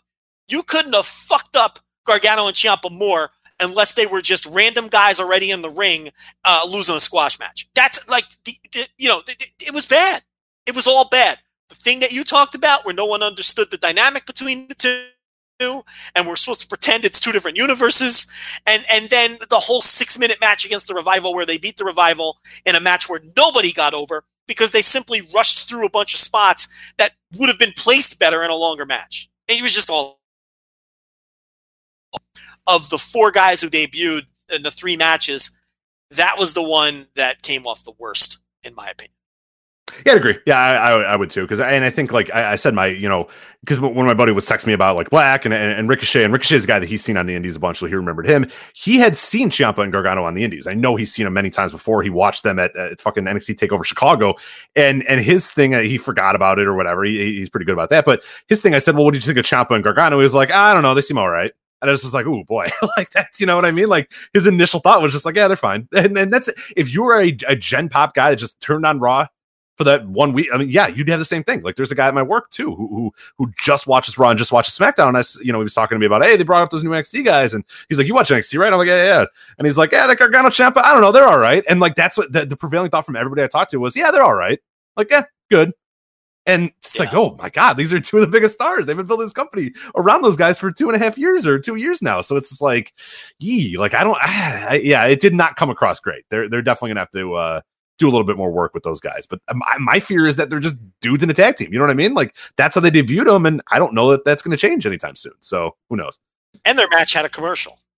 Yeah, But- apparently these guys are going to work every brand for a while. Uh, Sasha and and Bayley are going to defend the tag team titles on every brand, which I think is a good idea.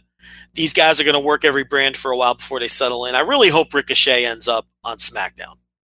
I think he has much better um, potential opponents and, and, and better things to do on SmackDown than on Raw. I really don't want anyone ever to end up on Raw. I mean, Raw is just, you know, Raw is what it is. Can I bring up one more thing? I got to go back because I can't believe I forgot to bring this up. Can Sasha Banks wrestle a match without crying? No, Is that hu- is that the crying thing is, and again, I get that you're proud of yourself, you're emotional. No, no. uh, Okay, I don't Come get on. it anymore. How many? How many? You've these done it nine times already, right? How many of these things are the most special thing you've ever done? I mean, can we fucking stop with the crying already? I mean, take it easy with the crying. It's just so overwrought at this point. Every time Sasha Banks wins a match, she bursts into tears and breaks kayfabe. I mean, it's ridiculous. I can't take it anymore. I probably sound like I'm cruel. I probably sound insensitive or whatever, but it's a little crying every time we win a match. I mean, okay, these titles are fake. Okay, you've won a thousand of them by now. We did the NXT thing.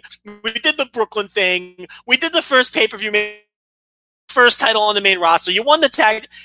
I mean, really, how many more tears does this woman have left? It's just I I, know it's Rich is dangerously quiet right now. He doesn't want any piece. No, I've I've What? talked about it before. I've I've talked about how annoying it is. Like, wait, I mean, especially when I thought it was annoying. I I would almost give her a break for this one because it is the first quote unquote first of these titles or whatever, and and after so Rich, many had the emotions.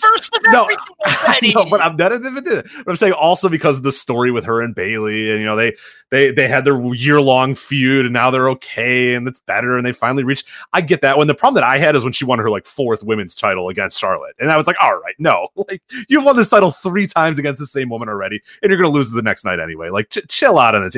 This one I could almost. I was gonna let her slide a little bit on this one, but it is kind of like a joke now that like anytime she wins, she's gonna just burst into tears. So.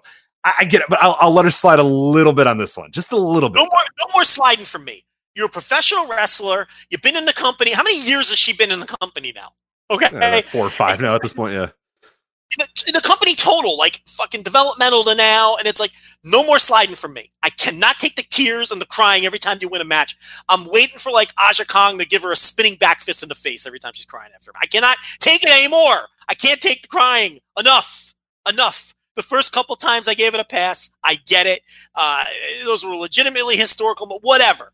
Okay, she's a big fan. I understand, but enough is enough. Rich, you know she's gonna cry again. Like, I this is know, I it. know. This is not it. There's going to be more crying. I can't take it. Uh, but anyway, I, I'm glad I didn't forget. I, I'm glad I thought of that and I didn't forget about it because. Uh, and look, I know I'm going to get heat for that. I don't care. You know, I, I can't take the crying anymore. It's it's ridiculous. It's so over the top. I mean, I, I, I, I be a pro. I mean, you know, you've won a million titles already. You, you've run out of first things to do now. Okay, enough with the crap. But you know what's coming. You know what's coming again. But uh, those are your NXT call ups and uh, and and Sasha with uh, you know her. Re- she's probably crying right now. For all I. Mean, all she, she's always crying. I just I can't take it anymore. Um, what do you want to bounce to here? Oh man, we got so much here. Let's uh let's talk about Rev Pro. Uh, I think uh WWE UK, the real WWE UK Rev Pro. Let's talk about that a little bit. Uh, so we had the Pac Will Ospreay match. We have the uh, high stakes, and let, let, us actually let's let's cover high stakes. You want to start with the main event and work our way back to the show, or do you want to kind of start and, and work our way towards uh, the main events? Because we do production on air instead of actually talking about it before. So Yeah, I mean, let's talk about this uh, this Pac Will Ospreay match, thirty minute draw at the main event of uh, Rev Pro High Stakes, which um, I don't know. I, I saw the whole show. I don't know if you have yet. I'm also entirely caught up on Rev Pro uh, in 2019. I've watched pretty much everything that's hit tape. So I know what's going on in terms of the directions and the booking and whatnot. And the thing about high stakes is um, top to bottom, it just was a bad show. I mean, there's no question about it. I thought that uh, uh, everything on the show felt sloppy. Everything on the show felt disjointed. Um, and and the main event, I, I thought now the main event a lot of people didn't like, and a lot of people are trashing, mostly for the finish. I didn't mind. I liked the main event, and I really didn't mind the finish. And I know you're the same. And and so I know you mentioned this earlier today that we're probably going to come off a little hot takey.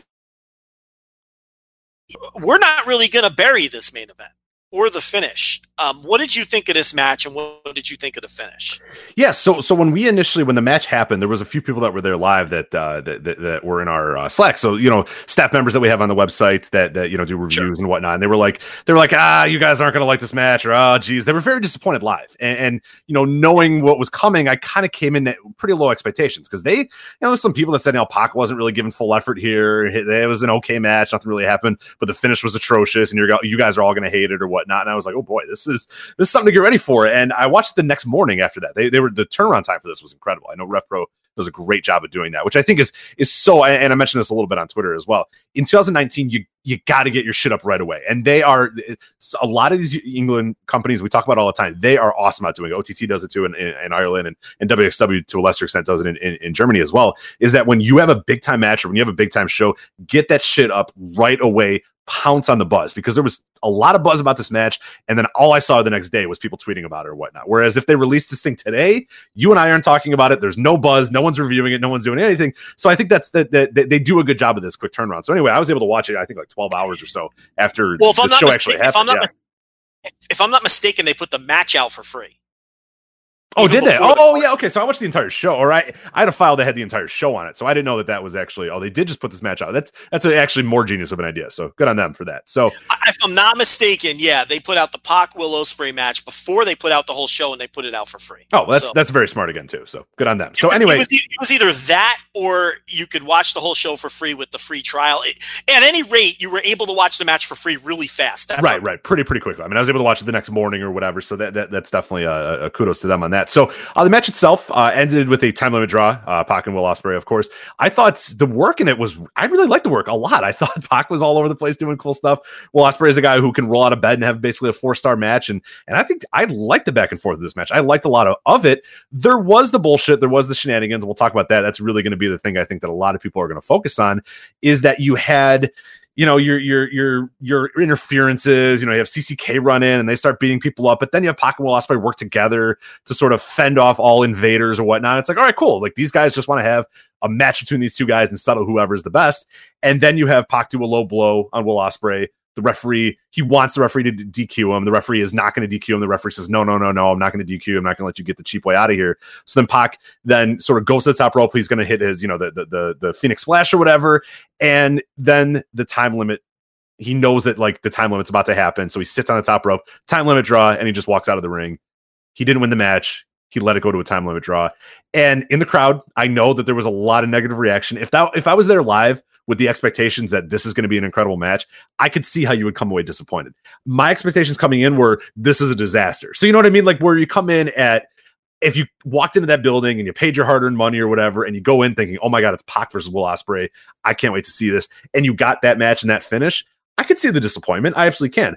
I came at it with, "Oh my god, this is an an atrocious disaster of a, of match and a horrible angle, and oh my god, I hate this." And then when it ended up becoming, it was like, "Ah, you know, that wasn't too bad. I actually kind of really enjoyed it." So, to me though, and, and I'm really curious on your thoughts on the finish is I completely bought what they were trying to do there. I completely understood what they were trying to do there. And I get like it was kind of a fuck finish, and I could get how in certain cases you would hate that finish. I didn't hate it for Pac. The idea of Pac sort of helping out Will Ospreay, fending off the invaders, and then sort of hitting him with a low blow makes sense. It's Pac. He's a fucking bastard. You know what I mean? And then I also buy that Pac was at the top rope. He could have easily won the match, but that was a lot of effort, and the the match was about to end. So fuck it. I don't care. Time limit draw. I don't really give a shit. Give me my belt. Give me my open the dream gate belt. I'm out of here. See you later, losers later. Bye. I kind of like that. You know what I mean? I like the idea that this guy is just such a fucking bastard that it wasn't even worth it to him. That it wasn't even worth the amount of effort to go do his move to pin Will Ospreay when he knew that ah fuck a time limit draw is coming in a sec. I'm good. Whatever. See you guys later. Picks up his title, walks in the back. He's out. I kind of like that. you know what I mean? Like I don't know that I always would like it in every other context. I don't know that I would always like it if it was different players. But with Pac, I kind of like it. I kind of like that finish a lot. And I was really surprised when I saw the vitriol about it. And my initial thought was like, I really like that actually. I remember I tweeted it out. Like it was the thing where as I was watching, I was kind of like, ooh, that's a little weird. Then I kind of said, oh, that's kind of cool. And then I said, that's a little weird. And then when I was done with it, I, I, I kind of had about an hour to think about it. I said, you know what? After an hour, I fucking love that finish. I really, really enjoyed that. And I said the match itself kind of took you on a bunch of roller coasters as well. There were times where it was really good. There was times where it kind of sucked. There was times where it got good again. There was times where it sucked. But all in all, I liked it and I really liked the finish. I'm curious on your thoughts. really like I, I, I mirror a lot of your thoughts. I thought Pac hitting the low blow and trying to get DQ'd on purpose was actually good. Yeah, right, right. Fit his character, like that the referee didn't disqualify him. I saw people saying, "Well, why wouldn't the referee just disqualify?" Because I, I like that the ref didn't. The ref said, "No, you asshole! You're not going to get the easy way out here. Get in the Yes. goddamn ring and win this match or lose this match. Like I'm not going to let you get the cheap way out." And Pac, you're a fucking bastard. No, like that's totally plausible that the referee would say, "No, fuck off, dude. This is a match. You go in there." like I, like that. I, I think it kind of neuters the credibility of refs when they let wrestlers get away with getting themselves disqualified. And it, it, since this was such a big match too, I like that the ref told them to fuck off. Yeah. I enjoyed that. So, and I like that Pac's reactions to it too. Um, and then it goes to the time limit draw. Uh, look, Pac is just not going to do jobs right now. And I think everybody recognizes that. Now, the thing about it to me is it builds naturally to another match. I really didn't mind this. I didn't pay a ticket to see it. I didn't sit through a horrible two and a half hour show before this match. I get it. This was not a good show. And then you didn't get a finish in your main event. As far as the run in goes, okay. So Brooks and Gresham, predominantly Brooks, is feuding with Will Ospreay. So I get it. Um, you know, so I, I understand that. And now we know, now we have the added information that this was the angle to build towards their WrestleMania weekend, presumably either their main event or maybe Zack Sabre Jr. will have a main event. But it's one of the bigger matches on their show at WrestleMania weekend. It's going to be Pac and Will Ospreay against Chris Brooks and Jonathan Gresham. So from that perspective, the run in doesn't even look as bad now because it's building towards a huge match that they're having in New York in a couple of months. Now, I figured that we were just going to get the Pac Will Ospreay rematch at WrestleMania weekend. That's a, that was my immediate thought when I saw the result of this match, and then when I saw it play out. Uh, they're going with the tag match instead. They did set it up with an angle. Um, you know, I, it's it's it's look. It, hopefully, there's a really strong Zack Sabre Jr. match on top main event. Then I can the singles match, the rematch, uh, because naturally, look and, and look, I get it. People, well, you can't have a finish, so why do a rematch? Well, you do the 60 minute draw. I mean, uh, I think a really good 60 minute draw between Pac and Will Ospreay uh, would be pretty fucking entertaining if if Pac decides he wants to to work hard. That's always the caveat with Pac. You might get him on a night where he just he's gonna be, you know, yeah, we know how he is sometimes. Um, but anyway, as a total package, and the idea that they knew they were building to a tag WrestleMania weekend, I really didn't mind this. I went four and a quarter on it. I was entertained by it, and I thought a lot of the stuff that people didn't like, I thought it, it at least made sense, and I actively liked some of it. So I'm kind of with you on that. Um, how do you feel about the tag match WrestleMania weekend as opposed to doing the single? Um, it's a tricky topic to talk about. We know why they're not doing the single. We can't talk about it. But from that perspective, does it? Are you in? Let me ask you this: Are you into the tag match now at WrestleMania weekend? Mm, Not really. I because it's you're, you're also like there was that point in the match where we said where, where CCK walked, you know, ran in or whatever. So it made all the sense in the world that, that, that those two guys, you know, Pac and Will Ospreay, you know, fought fought off CCK and now they're just you know they'll face them in this tag match or whatever. The problem for me though is that I feel like a lot of the match is going to get dragged down by the stuff that we always talk about that we hate is like the can these partners coexist like former Yeah. enemies now we're on the same team like. That I, I I I hate that shit. Like it's just boring and tropey so that kind of annoys me to an extent like i don't i don't love that so that's sort of the one thing that i say that's like ah it's it's just and i'm not a big fan like i, I know that's it's kind of a hot take thing to I, I don't really know that I like Gresham all that much, and, and, and Brooks, you know, is a guy you've went scorched earth on many times before, but he kind of sucks. Like, and that really kind of sucks. okay, okay, okay. Let's let let let let me reel this in. Okay, Right? I don't hate Brooks. I think Brooks is fine. That's the thing. He's fine. Like I I've never seen Chris Brooks blow me away, especially in a singles uh, situation. That's a tag match, right? But like, and Gresham, I think Gresham is fine. But I do think, for me personally, I think, but that could be a style thing because people talk about these these Gresham matches and how phenomenal they are. And then I watch them, and my reaction, Rich, is always the same. It's that's it. This was this like the Jay Lethal matches. I just they were just matches to me. Like I they were okay. They were well worked. They didn't move my needle. You know, he had that independent wrestling title, and I went back and watched all those matches, and it's like people were just ranting and raving about it. And I'm like, okay, they were nice little matches. I don't know. They were little three and a quarter star matches. I don't know. But it, it could just be a style thing with Gresham. the, the problem with CCK right now is Chris Brooks is not and can never be a heel. That's a major problem. Brooks. When I say they, the fans in, in, in Europe, they they don't want to boo the man. He gets token boos at best. They want to cheer him. He's so miscast as a heel. Jonathan Gresham, he's a grapple guy. He's not like this nefarious little fucking weaselly heel. It, it just, to me, they don't. It doesn't work. This unit doesn't work as a heel unit in the role that they have. Chris Brooks, to me, has a lot of Ricky Steamboat in him, in that I just don't think he can be a heel. It's like no one ever made Ricky Steamboat a heel Mm-hmm. because it's just Ricky Steamboat's a fucking baby face.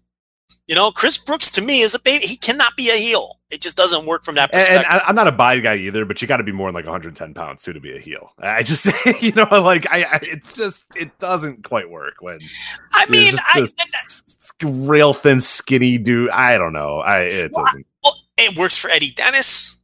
I just don't think Chris Brooks can But be. you have to be an overwhelming character to have that work, and I Brooks- don't think he is. Well, Brooks is a great baby face. Well, I that's mean- what I mean. But like overwhelming heel character to have Yeah. to look like that and be a heel is, is what I meant to say. Yeah, no, I hear you, and and and for the same reasons. I mean, Brooks had that match with Will Will Ospreay on the um, what show was that? That was the oh, it was uh the New Year's resolution show on the 11th. And again, Will Ospreay has four star matches in his sleep, and they just he couldn't get to that level with Brooks. Brooks is an okay wrestler who needs to be a smiling mid card babyface, and right now he's just totally miscast as a heel. I think the other problem with kind of having this fuck finish or a non finish, whatever you want to call it, is Rev Pro fans have been tortured with this stuff Yes. especially recently, because okay, so Sabre beats um, Shigehiro Irie on the uh, on that New Year's resolution show on the 11th, right? And and that's it. It's a nice little match. It didn't blow anybody's doors off, but his next defense is against Pac, and of course, because Pac is not going to lose as the Dreamgate champion, he's not going to lose because he has leverage right now. I think that has a lot to do with it too. So Pac has the fuck finish with Zack Sabre Jr. They do the DQ finish. I watched that match as well. That was on Cockpit, I think 30. Let me look it up. It was 37. Cockpit 37. Rich, don't even waste your time with that match. I, I actively did not like that match. Um, it just wasn't a good match even up until. So they've been punished with the last, you know, big main event that they had where Sabre defended against Pac. That didn't have a finish. But on that New Year's resolution show, five matches had bullshit heel shenanigans at the finish.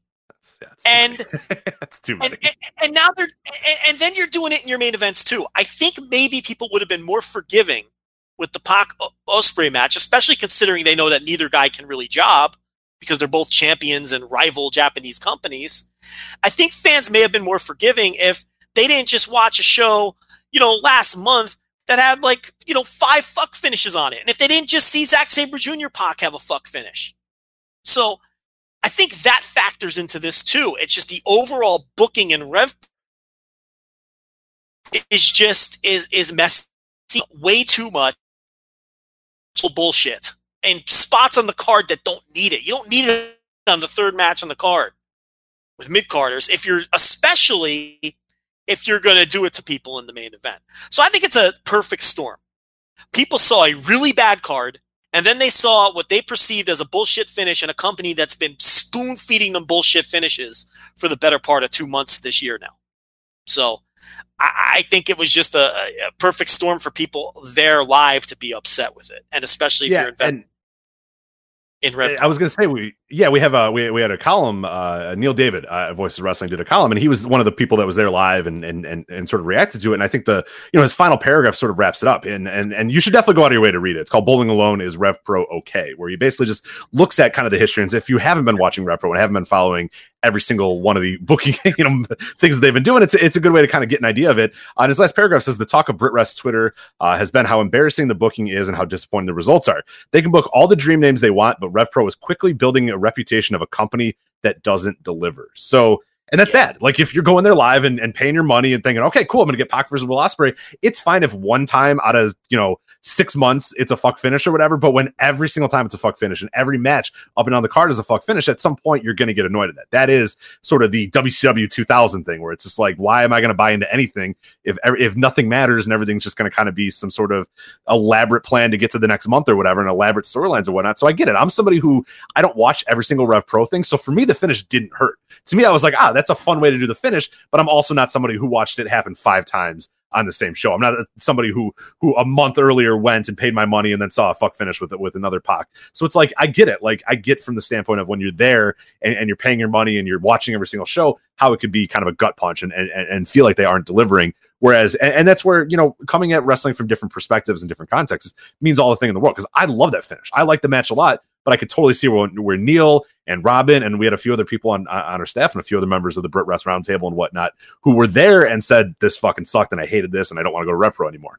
And I totally get their standpoint too. I get how I could like it, you could like it, and how they could hate it. And that that's you know wrestling is all about the context and and, and, and what you watch. So uh, definitely go out of your way to check that out though. Uh, he did the review as well for our website, but uh, uh, Bowling Alone is Rev Pro okay. Uh, really good column. It's gotten really rave reviews as well from from pretty much everybody in BritWres twi- uh, Twitter who have all agreed pretty much with Neil's assumption there that or, or Neil's sort of point that you know RevPro is is there's a lot of shit going on there, and it's it's it's getting exhausting for those people. All right, so we don't do RevPro a lot, so this is something uh, I think a little different that I think uh, the listeners will like. So uh, let's go through the card. Let's do it. Yeah. So uh, let's start at the top. Go ahead. Let's take take us through it, Rich. All right. So you got Josh Bodom versus Angelico was your opener. What'd you think of this one? Okay, so uh, crazy enough, I mean, from a bell to bell standpoint, it might have been the second best match on the show, and it really was just a standard opener. Um, I guess you can make an argument for Phantasmo MJF. We'll get to that, but that was good for different reasons. Bodom and Sha Samuels are doing this phenomenal heel tag team routine. They always work the openers, they're in the prelims, but I think this has potential. I love the act. And their matches usually have some kind of fuck finish, but it fits the gimmick because they're these two scumbag heels. Josh Bodom is like the opposite of Chris Brooks. He can never be a babyface. Josh Bodom to me should always be a heel. That, you know, he's like he's like the bizarro world Chris Brooks. Chris Brooks is just likable and fans love him and promoters love him and he's this likable guy and Josh Bodom is just unlikable. He has heel charisma.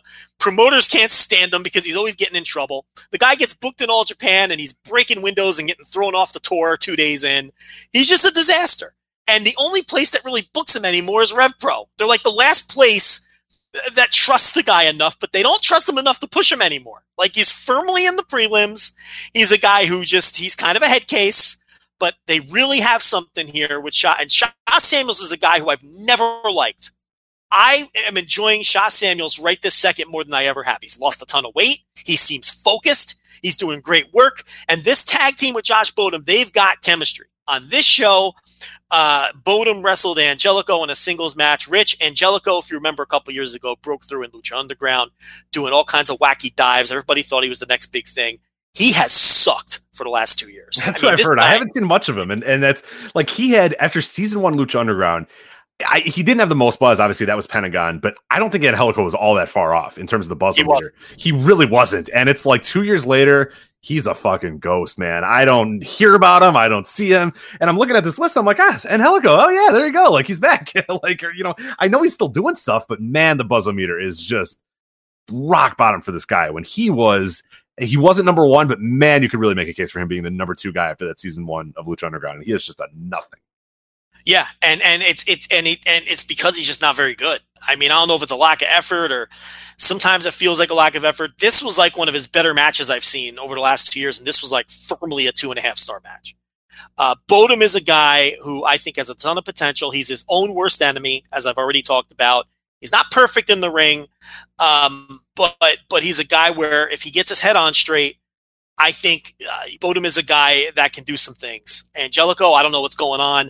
He's lost all goodwill with me. I just every time I see him, he's he's not any good. But Bodom won. Angelico's one of these guys who drifts in and out of Rev Pro. And the Bodom Samuels thing is sort of a prelim act that's kind of getting pushed for their level of the card right now. So it was a given that Bodom was going to win, and he did, and it was fine.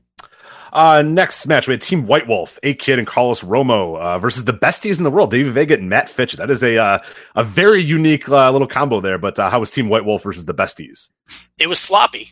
Oh, really? Damn. It was Yeah. it was sloppy. It was disjointed. Um, they didn't work well together. There were like super kicks that were missing by three feet. There were spots that were blown, and and and one big spot down the stretch got blown. They seemed like they were on uh, different pages. It was a match that just did not work. And A Kid is a guy who's getting booked everywhere now, based off of that match with uh, Zack Sabre Jr. from last year. The White Wolf guys are getting more and more attention besties in the world are from your neck of the woods. You know all about them. Uh, you've probably seen way more of them than I have. Although I saw a ton of Matt Fitchett years ago in Texas, and Davey Vega too, for that matter. right, right. Oh, yeah. But um, but yeah, I mean, um, you know, it just, just didn't work. And and Davey Vega's a guy who I gotta be careful here. Um, No, go ahead. No, it's fine. We, it's probably something that I've said uh, while watching. I mean, he's football. not that great. He's I- not good. There you go. It's not. He's not good, and he looks like shit. he's not in shape, and he's he kind of stunk. There's times where you're like, wow, he's really getting it. he's a great character, but then the bell rings. He's not a great wrestler. He's But fine. He is. He's aggressively fine, and sometimes he's bad. And, and and sometimes I'm like, wow, it's coming together for Davey Vega. That was a hell of a match. And then the next match is something like this, which just doesn't work. Fitchett is is is fine. I guess he's better than Vega, I think. But Fitchett Ve- live. uh, Fitchett has a different experience live. If you ever do see him live, you get a more of appreciation for him. And then when you see how he really carries that, the best way to say is he carries that team. And there are matches where he brings it all together when Vega is just kind of off in his own little world or whatnot. So not that Vega doesn't like focus, but it's just like Fitchett is able to do so many more things in the ring that Vega can't do. So I'm not I'm not saying it's like a focus thing or whatever with Vega. It's just like athleticism wise, Fitchett's a guy that like is a pro wrestler. Davey Vega's a guy that kind of like acts like a pro wrestler. You, you know, d- d- does that make sense? Yeah. bingo. What I was gonna say was Davey Vega is just not athletically gifted. Davey Vega's if I wrestled. It's like I'm, you know, I know what to do. In my head, I know what I'm supposed to be doing, but I'm not an athlete. I'm not a wrestler. You, you know, like it, I, I'm gonna max out my value at a certain level, and that's kind of what David Vega is. Where Mat Fitchett like gets it and, and and controls the ring. Vega, it feels like, has to try really hard to be average. He's down to. And Fitchett, like you said, is just he's a better athlete. But Vega's got the character stuff down better than Fitchett does. So they kind of complement each other. And Team White Wolf, I mean, those guys are a little green. I mean, you know, they're not finished products either. And but they're gonna get better going around the world working with different people. And and and but this match unfortunately just didn't work.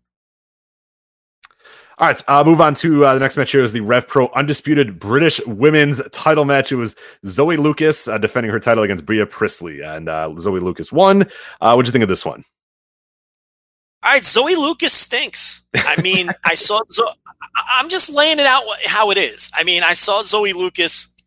Um, she wrestled the New Year's resolution show against uh, you, uh, who's on excursion. Well, not I don't know if it's excursion, but um, she's the she does the judo gimmick. She's the Joshi wrestler who does a judo gimmick, and they had a short match at the New Year's resolution show. And um, it's just Zoe Lucas uh, watching these matches back to back, and some of the other stuff I've seen from her she's someone who's constantly you you she's thinking her way through every spot. Does that make sense? Yeah, right, right. And she's one of those wrestlers, and she's just it- it's a lot like we kind of talked about with Vega. She's not athletically gifted at all. Everything she does looks like it requires a ton of effort. Um, she's just not very good, and uh, you know it, it's it's. I think that she's below the level of a lot of the uh, women wrestlers that you see around the UK indie scene. But this is Rev Pro's. Uh, this is their this is their top gal, Rich. And uh, from what I understand, she's office, so she's not going anywhere. Um, I'm not implying that she's pushing herself or anything like that, but it's just I I just this is her home base, and I just don't think she's very good. And Bea Priestley, I mean, she's fine. um, I don't know. This just just wasn't a very good match. Um, you know, it, it, it and, and Lucas, I don't know. She'll be at WrestleMania weekend. I know she's got a couple matches booked already. So, uh, you know, uh, more people will get some eyes on her. And um, I don't know, she just does nothing for me. All right. Well, speaking of a match that I know was no good because it has been roundly buried on all corners uh, of the wrestling world, CCK Chris Brookes and Jonathan Gresham versus Aussie Open as Kyle Fletcher and Mark Davis. Joe, this match went 28 minutes, 40 seconds. I have heard not much good about this. I think the inmates on Cagematch have they're at like a 3.5. I think on Grapple it's at like a two. I've seen zeros. I have not seen this match. I, I started watching it and then we started recording the show is this as much of a disaster as people are saying, or is it is it getting undue hatred? What, what are your thoughts on CCK versus Aussie Open? There are times, and we're where we say, "Ah, that match was terrible. That match was so bad," and in reality, Rich, the match is fine. We're all guilty of that, right? Where you see a match, it's fine, but maybe it didn't live up to your expectations, so you say it's bad. Sure. This everyone is saying it's bad because it was really bad. This was a bad match. This was legitimately a very bad professional wrestling match that didn't work at all, and it went on for a half hour. Um, the, the opening moments were just they were trying to get some shit over that wasn't getting over. Then they crowd brawled for some reason. It turned into a walk-in brawl into the crowd. Yeah, th- this is when I had to turn it off. I had to turn it off during the walk and brawl, which is already like 10 or 15 minutes into this match, which did not bode well when I saw that the match is going on another 20 minutes or whatever. So, yeah. Yeah, they got back into the ring, and then the fans were actively booing the match at one point. That's not good. um, this, I mean, it wouldn't stun me if people remember it if this gets some worst match of the year votes. That bad, huh? Um, well, that, and also because people expected it to be good. You know what I mean? It's like I think a lot of times you don't want to vote for something with two undertrained people or something that it was expected to be bad or something on a low level indie show. People thought this match was going to be good. So not only was it a legitimately bad match, but it was a disappointing uh, bad match. So yeah, this is um, not a match I recommend anybody sit through. Don't even sit through this to see how bad it was because if it was 12 minutes, I could tell you to do that. It's 28 minutes long, and it just was not good, and none of it got over, and um, and it got booed by the live crowd. Wow, yeah, that's, that's something there. So now we talked about CCK a little bit. Aussie Open is a team that has grown on me a little. Um, it, it took me a while. I still don't love everything they do, but in my in my progress catch up at the end of last year, they had a bunch of really good matches in progress and um, so this was disappointing from it. But Kyle Fletcher is another guy. You want to talk about a guy who's got to add some meat to the bones. I mean, his look is killing him. Um, he's just painfully thin. It's just look in pro wrestling. I, I either you you either got to look tough or convey toughness, and either or be spectacular, look- or you have to be spectacular. Like I, I don't yeah. mind that. Like a Rey Mysterio Jr., you know, in his early days, looked like a child because he was just doing incredible shit, and it's fine. Who cares? Right. Yeah. So I mean, Kyle Fletcher doesn't look tough. He doesn't convey toughness, and he's a good little wrestler, but he doesn't come off spectacular. And I, I'm sure he's young. He might be a kid. I don't even know how old he is, but um, but it, it, and he's overcome that because they have had some good matches. But this totally fucking stunk. Uh, Kyle Fletcher apparently is only 20 years old. So uh, yeah, I mean he's a kid, so I don't want to bury. Him. Yeah, I, I, was skinny when I was 22. He, uh, those that weight will pack on in a little bit. So yeah, and I mean, look, I get it. You know, he's 20 years old, and he's really good, like mechanically for a 20 year old wrestler. You know, so I don't want to like bury him beneath the earth, but it's like I, I, I don't know. This is a topic that's been bugging me lately. You know, it's like we're in this era, and I just want my wrestlers to look a little tougher. And this is a worldwide thing, you know. And um, we'll save this conversation for another day. But I just think there's a lot of wrestlers right now who, whatever happened to like, like I don't want to sound old and crusty or anything, but what, but really, whatever happened to like Stan Hansen? Can we have some wrestlers that fucking look like Joe Doering? Can we have more Joe Doerings and less Kyle Fletchers? Or or less Kaito Kiyomiya's? Can Kaito Kiyomiya toughen it up a little? Am I on? Am I sounding fucking antiquated? No, I, am with you, man. No, no, you are, but I am too. I, I, think we we come from a different generation too, and it, for a long time we were, you know, I know that I was sort of the the, the the outlier there, you know, watching a lot of the 2000s wrestling and, and, and liking more of the high flyers and liking that sort of stuff. But now it's gotten so much to that side where like, I, I I'm totally with you where, you know, I watch indie shows and it's just like all these dudes just look like just you're a guy that you're, you know, next door to. And, and there's something to that. There's uh, wrestling needs that wrestling needs the guy looks like your neighbor. Wrestling needs the everyday man or whatever, but also needs some fucking guys with you know big mustache dude to throw some lariats. Like we always say, fat guys. I want fat guys in my wrestling again. I'd like a few fat guys in wrestling.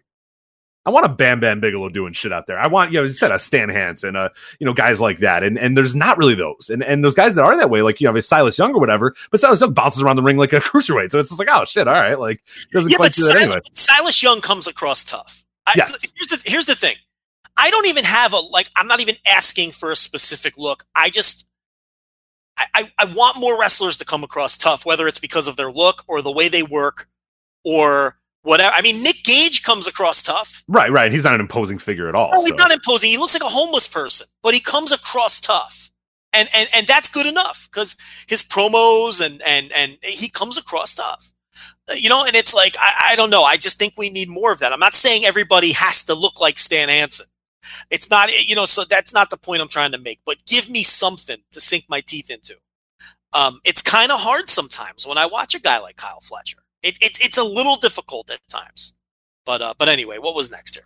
Uh, next match was the uh, Phantasmo versus MJF match you talked about, so which is potentially uh, your second favorite match of the entire night. But uh, what'd you think of Phantasmo, uh, El Phantasmo, and uh, MJF? Okay, so this had legitimate, genuine good heat because Well, MJF. I mean, Jesus, that guy can again. We we say Will Ospreay can roll out of bed and get a four star match. MJF can roll out of bed and, and and get heat in the match as he's building towards it. So he's incredible.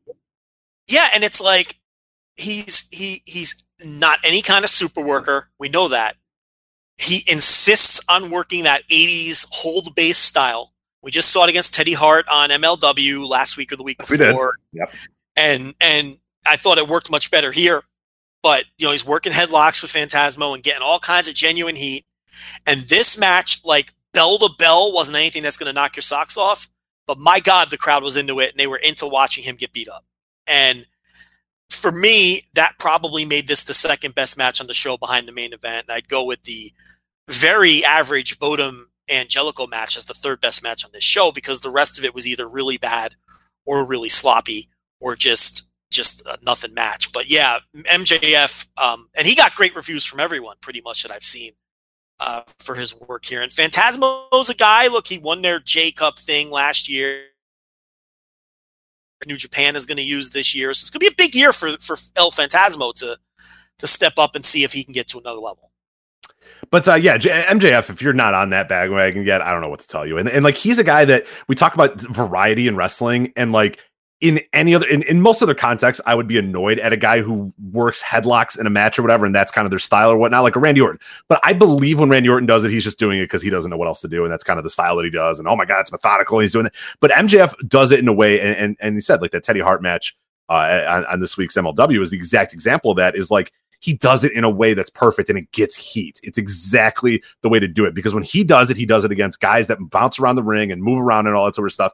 And it annoys the fuck out of people because MJF is taking away their action. And and it's not that he's doing it because he it, it's just it works. It works so well. And that's what I mean. Like it, it wrestling is all about context. And like uh anybody else there, there's many other wrestlers that wouldn't be able to get away with doing it as well as he does. But I think he, he does a fantastic job of it.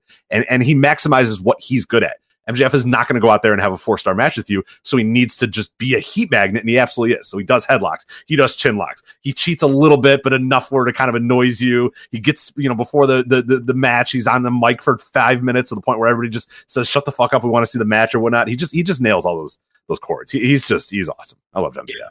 Yeah, yeah.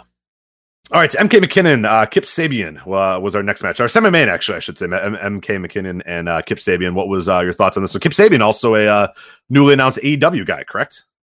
Correct. I saw reports he's got a contract. I don't know if that's true, but he he he does have his foot in the door at minimum with AEW. He's a guy with a good look and some charisma, so I get what they see in him. I totally get it, and and he fits the profile. I talked about it on my solo portion of the show last week. They're going after people like Jungle Boy and Sunny Kiss and Kip Sabian, which if you've listened to the way Tony Khan has talked, they want to get these people before they're overexposed. and you know, fresh, fresh people who are also ready, who who you know, part of their audience uh, hasn't been exposed to yet. This guy fits. Uh, Kip Sabian fits that description to a T. He wrestled MK McKinnon here. McKinnon won the match. McKinnon is a guy who has a, is the opposite. He has a terrible look. He really needs to work on that. It, it has almost zero charisma. Now McKinnon uh, on the New Year's resolution show, I thought had the best match yet against the Great O-Khan.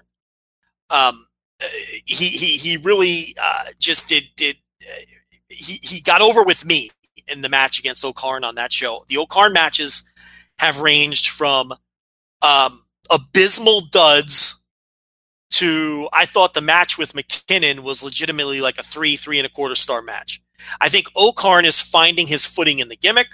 I think McKinnon was uh, did a great job as his foil in that match on the uh, on January 11th, and I think that Lord Gideon Grey is evolving into one of the better managers in all of wrestling as O-Khan's manager. He just works his ass off.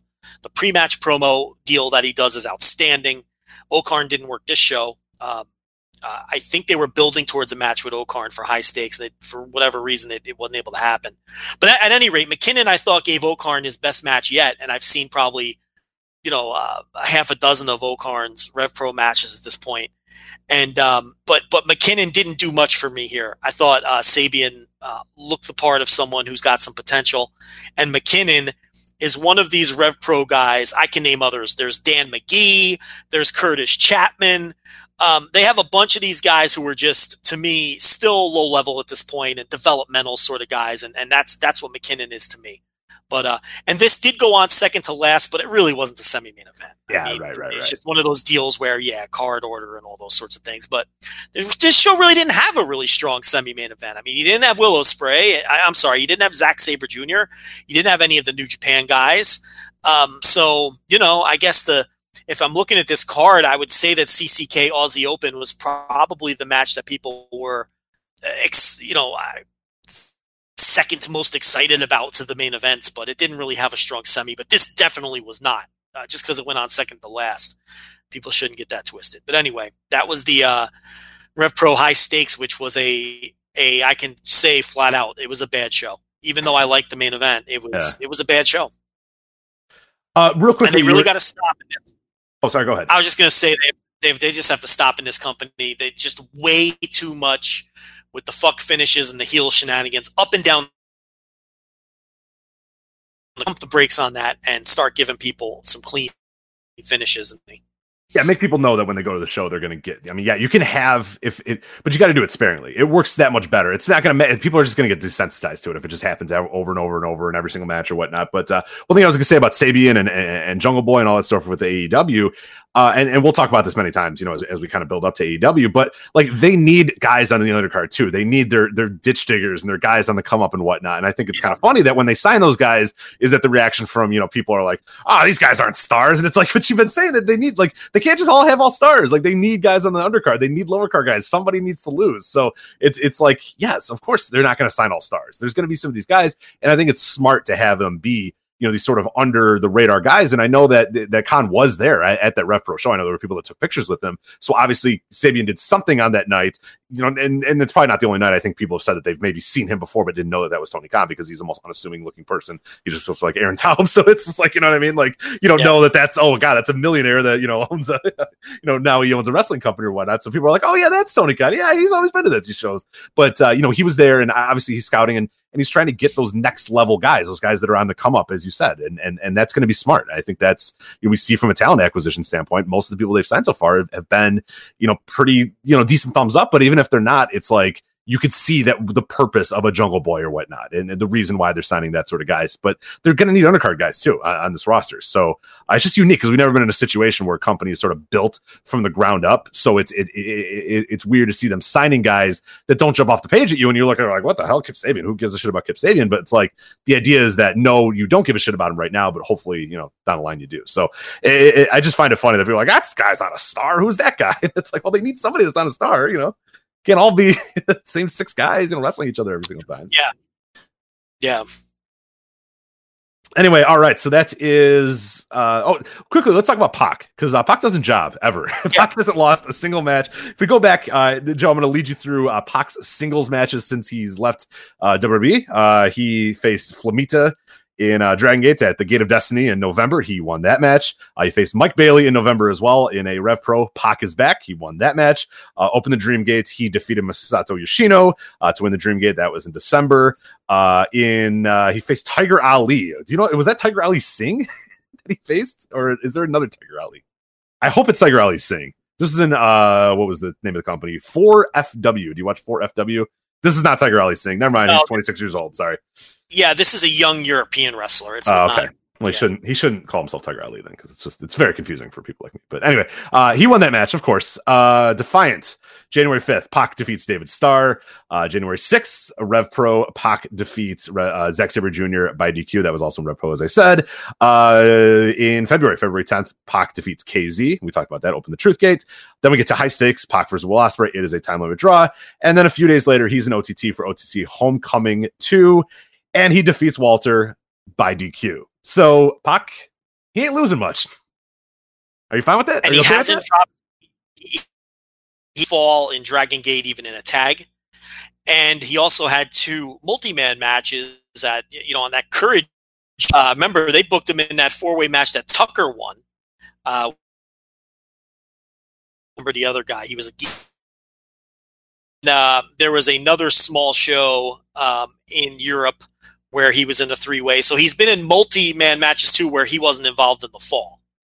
So he has yet to do anything resembling a job since he left WWE. Now, I think some of that is that he's Dreamgate champion, and I think some of it is Pac is just fucking doing Pac and doing business his way, and he knows he's in demand. And uh, uh, to your to your guy, he doesn't have to do that. If you want him on your show, you're gonna do things his way. Title to uh, sort of shield him, and he could always fall back on that as well. And um, yeah, so it's a draw fans, and uh, but you see, like, I haven't seen the OTT show yet. I'm going to watch it uh, with Walter. You got to find a way to to book some kind of fucking shitty finish, and it is a barrier. And we'll see quickly, you know, if he loses the Dream Gate at some, um, you know, if things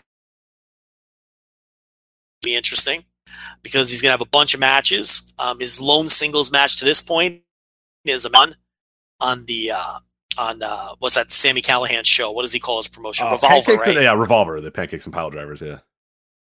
So um, I don't. He's not going to lose that match. no, God, Um, kidding? You know, he's going to beat Rich Swann on that show. So, uh, and then he's in a bunch of tags uh, to this point.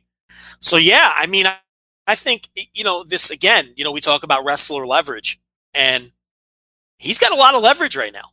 And, you know, it's, it's, he doesn't have to do jobs and he's been very careful um, where he works and, and who he works with and what the finishes are. And, and, you know, I can't really say that I blame him at this point. Um, it, it's only has helped him uh, you know, retain a, a certain aura. And obviously, AEW has been interested, and he'll be working a huge match with them against Adam Page. And we'll see. I, do you get the sense that if he does land permanently in a place like, because I think if Dragon Gate asked him to do jobs, he would. It's the hell out of Dragon Gate, and he sees that as his home. And I don't think he's going to give them any grief when it comes time to drop that title. I think Dragon Gate is just giving him the old fashioned mega push. So I don't read into anything that's happening in Dragon Gate. I think that's all just they know they have him for whatever amount of time they have him, and they're push like we always say to do, Rich. Yeah, you push know, the fuck out of it. You got him for six months. Push him for six months. Good, perfect. like, Yeah, and I don't know how long they have him for, but I, they're just they got it. Okay, great. This guy's a star. Let's fucking push him. But I don't think. Do you get the sense if he does end up in AEW that he's going to be a hard guy to deal with, or do you think that he's just a hard guy to deal with on the indie scene? Um, and I don't even know if it's necessarily a hard guy to deal with. I think he's just a guy that values himself and understands his value in the in in in the wrestling world right now. And it's like, hey, if you're gonna book me for the show, like I'm a pretty big star, and and I I don't want to lose. Like, and I don't necessarily disagree with that. Like, if, if it becomes a problem, he'll just stop getting booked. You know, you know what I mean? Like, if people don't Yeah. think that it's worth that calculus, this is this is old school wrestling 101 too. If they don't think it's worth it to have this guy come and say, ah, yeah, no, I'm not doing that, brother. I'm not going to do that job or whatever. Eventually, they'll just stop booking him. They'll realize it's not worth the trouble to get him. But as long as he's worth the trouble, he gets to call his own shots. And it's like, you know, at, at, at some respect, I, I I I I like that. I like that workers have that power. I like that wrestlers have that leverage. At the same time, if I was a booker, it'd be a little annoying to know that you can't have this guy lose. But I see Pac's idea right now is like, hey, look, I'm still fresh out of here. Like I'm still in my first few months on the indies here. No, I'm not losing. And and and no, I have, you know, Dragon Gate's biggest title. And that's something that, you know, is is a big deal to me. And and no, I don't really want to lose while I'm holding this title. If I if I'm coming out with this title and you're gonna say that I'm the Dream Gate champion, no, I don't want to lose to, to to Tiger Ali or whatever. You know what I mean? Like, so I, I get it. I absolutely get it. And it, it, you know, as I said, if it becomes a problem, you'll start seeing his bookings dwindle, and you'll start seeing him only be in certain places or whatnot. But but I fully believe that if he's in Dragon Gate full time, or if he's in AEW full time, which, which we know, like wherever he goes and wherever his landing spot is going to be, he's going to be fine. I mean, I- I, think he's not a guy that you're going to have trouble working with. I think right now he's just feeling himself, and he should. You know, Defiant, you you call Pac, and you want Pac in the in your show, cool. I'm winning. You know, and if Defiant doesn't like it, they don't have to book him. But they book him, you know, Rev Pro can say, no, dude, you're, you're, you're hard to work with. We're not booking you anymore. But obviously, it, they find it worth the trade off right now uh, to do. So I don't really have any issue with that. I wish more wrestlers would kind of stand up a little bit. I don't want everybody standing up, and I think there obviously has to be some people uh, that want to do those th- th- those jobs here and there. But uh, Pac standing up in the first few months of his indie run, I, I I have no issues with that. It's it's it all goes back to leverage. I mean, I think Dave Meltzer mentioned something about you're going to see a lot of matches with non finishes because you're going to see guys wrestling each other who are part of different camps. Yeah. and they can't do jobs to each other. No one's going to be willing to lay down. Um, and and and we're seeing that play out uh, with someone like Pac, and it's like we've seen wrestlers try this over the last 15, 20 years, and it backfires because there's no leverage. You know, Low Ki tells Gabe Sapolsky, I'm not doing jobs. So Gabe Sapolsky says, All right, well, I got 15 other guys I can Yeah, see ya. Bye. so I don't I don't need this. You know, Low Ki tells all Japan that he doesn't want to and all Japan's like, Well, who cares? Go away. You know, and it, it's like I don't want to just pick on Low Ki because there's other examples as well of guys who Colt to work with just don't get booked. But you know, it, it, it's like now you're gonna. I think this is just the beginning, and I think Dave is right. I think when you see guys facing off with it, like we just saw, we're going to see more situations where a New Japan champion is facing a Dragon Gate champion and a third party company, and just neither at the moment. And Will Ospreay is a guy where if he wasn't never open weight champion, Rich, he would have lost that match. Oh, he I mean, loses that all. guy- yeah, he doesn't give a shit, man. That guy will doesn't give a lose to. shit. Yeah, I you mean, cut that check, he'll lose to you. If you if you booked Will Ospreay for a show in your backyard with you and your wife watching, he'd lose to you. If you said, "Hey, Ospreay, I'm winning," he goes, "Ah, all right, whatever." like you know what I mean? He doesn't give a shit. he, he kind of revels in it. Yeah. I think he likes people over and telling that story. You know, he told a four year story with Marty Scurll of, of uh, he just couldn't fucking beat the guy. Yeah, I mean, I think we'll see more situations like this um, as we move forward, as as you know, wrestling split sort of promotions banding together and forming these alliances, and then you face a guy from the other alliance, and you know, it's a standoff. And uh, you know, it's it's unfortunate though, and I think it's something some newer fans might have to get used to, and even fans like us who have maybe seen sort of this behavior where guys, you know, don't want to lose uh, years ago. It's something we have to get used to again because I think it's going to happen. Um, you know, uh, more often now moving forward too. And it, it's like when Japan was really strong and there was a bunch of promotions uh, you know, that were that were doing well. I mean, we would see it in Japan in the past too, where guys would just two stars in there and have a nine finish. And then when the leverage changes and one promotion is much stronger than the other, you kind of have to make concessions if you're the, you know, high man always wins, you know, and and you're gonna your your guy's going to win a match if the other promotion is not in a position of power. But right now, we're seeing guys get in the ring where they're of equal power, and it, it, it it's a weird deal. But it, there, is clearly a trend here with Pac where he's just he's just not having it, man. He hasn't dropped a fall in any scenario since he's gotten back on the scene. Yeah. Yeah, it reminds me. Uh, one one of the famous shows that I always remember is that uh, Super Clash was it Super Clash three. I think we're like nobody wanted to lose. Like so, every match was just a DQ, a count out, a, a roll up, uh, every like nobody. Because I, I, forget who was all involved in in, in Super Clash. No, it was AWA. I want to say what was it? World Class was involved in that too. I forget who else was w- was in it, but like nobody wanted to lose. So it's just an entire show of just disastrous finishes. And hopefully we don't get to that point where it's like you can't have a show because nobody wants to lose to anybody. And I don't think we're going to get to that point.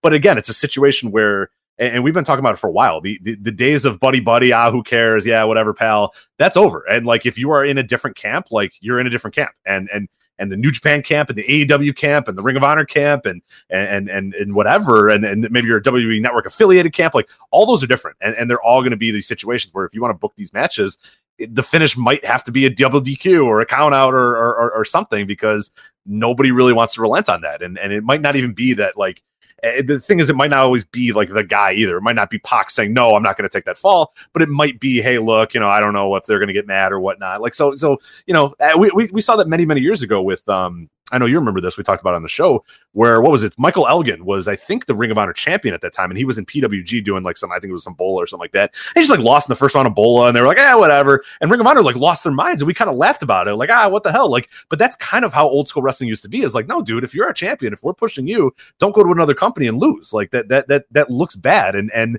we might start seeing that again, especially now that everybody's competing and everyone, you know, you know, the, the, the friendships are over and now everyone's kind of gotten in their camps and these camps are warring with each other. That that those days of like ah whatever who cares is, is kind of over. Guys want to protect their guys, and, and I get that. So it might even be company oversight too. It might not be Pac rolling in and saying, "Hey brother, I'm not losing a single match." It might be Dragon Gate says, "Hey, if you're booking Pac and he's our champion, he can't lose," and they go, "Okay, whatever." Like we, we don't know that it's these guys yeah. waltzing in all puffy chests and saying, "Hey, I'm not losing that match." Like we don't know. It could just be company oversight too.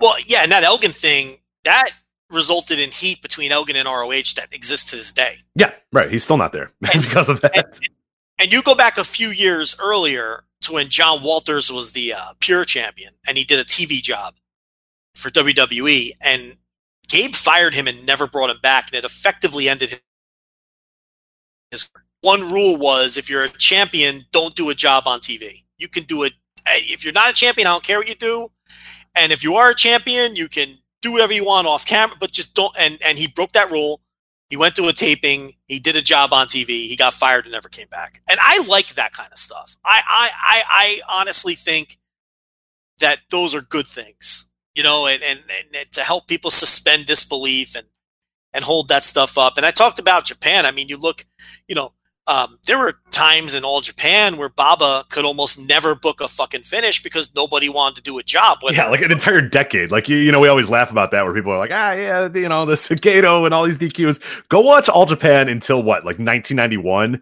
every main event is just a double count out because like Hansen's not going to take a fall. Steve Williams ain't taking no damn falls. Like Vader's not taking a fall. Brody's not taking a fall. Like half that card was like, fuck no, I'm not losing. So these Even guys were just brawling the crowd and they just count them out and it was like, all right, go home. Like that's it. That's the end of the match yeah, as the, the Brody Abdullah era, like those guys just weren't going to lose. And if you told them they were losing, they just say, no, I'll go work for New Japan. You know, they had options. right, right. Because it was leverage. It's what we're talking about. When you have leverage, you can, you know, and it's like, and, and, and that didn't, didn't change until sort of the Gaijins changed over.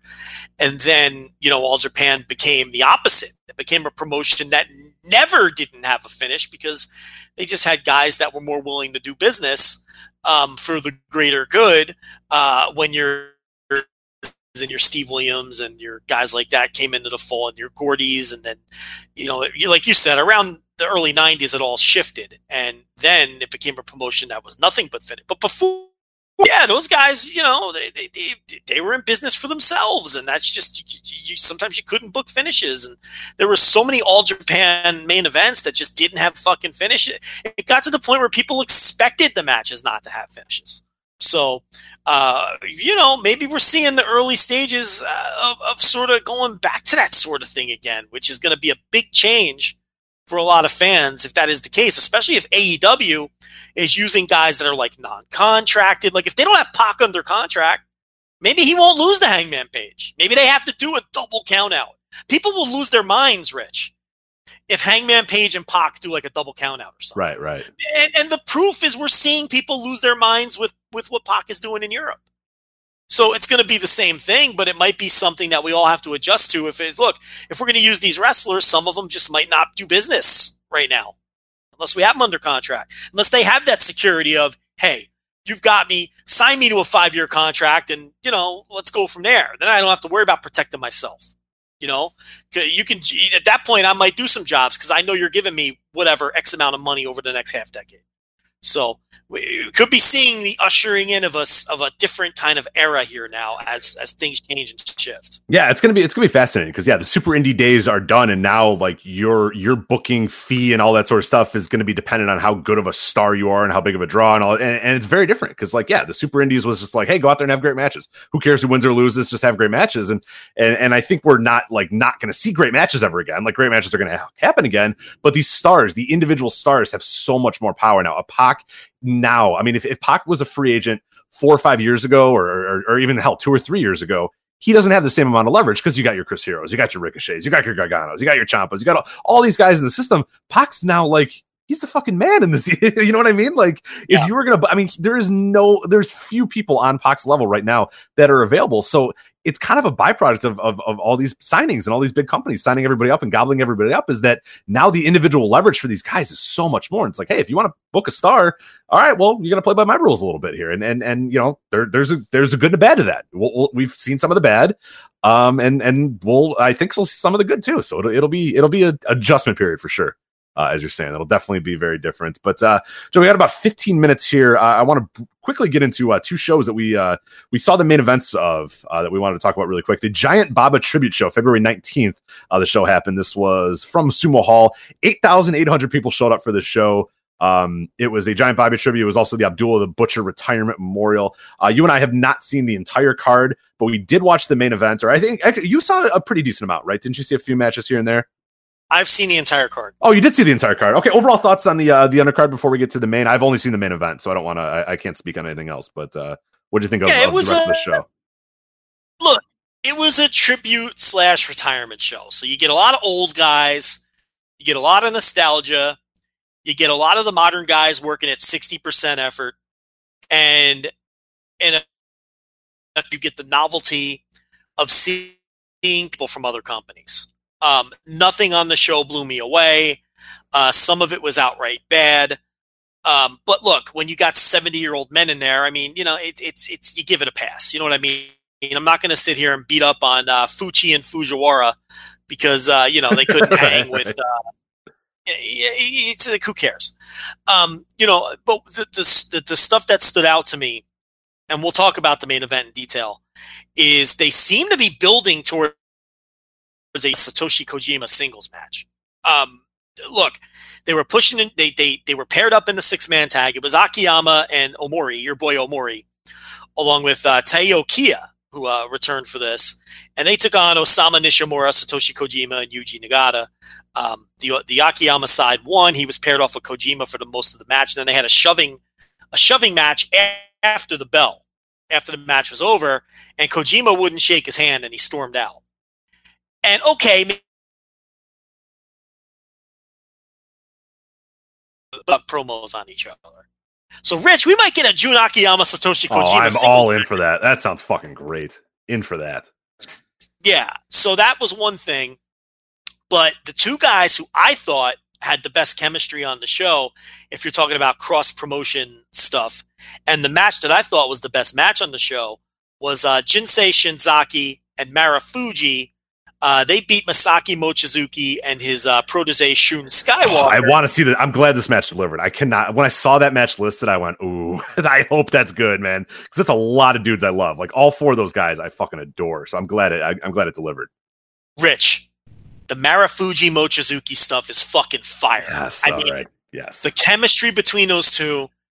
I came out of this badly wanting to see a singles match that we're not going to get between those two guys. And Shun Skywalker, okay, it was obvious what was going to happen here with the with you know the fall and all that. But he really worked his ass off, and once again looks like a guy who's going to be a breakout guy. There were two wrestlers on this show who came to work and came to impress people.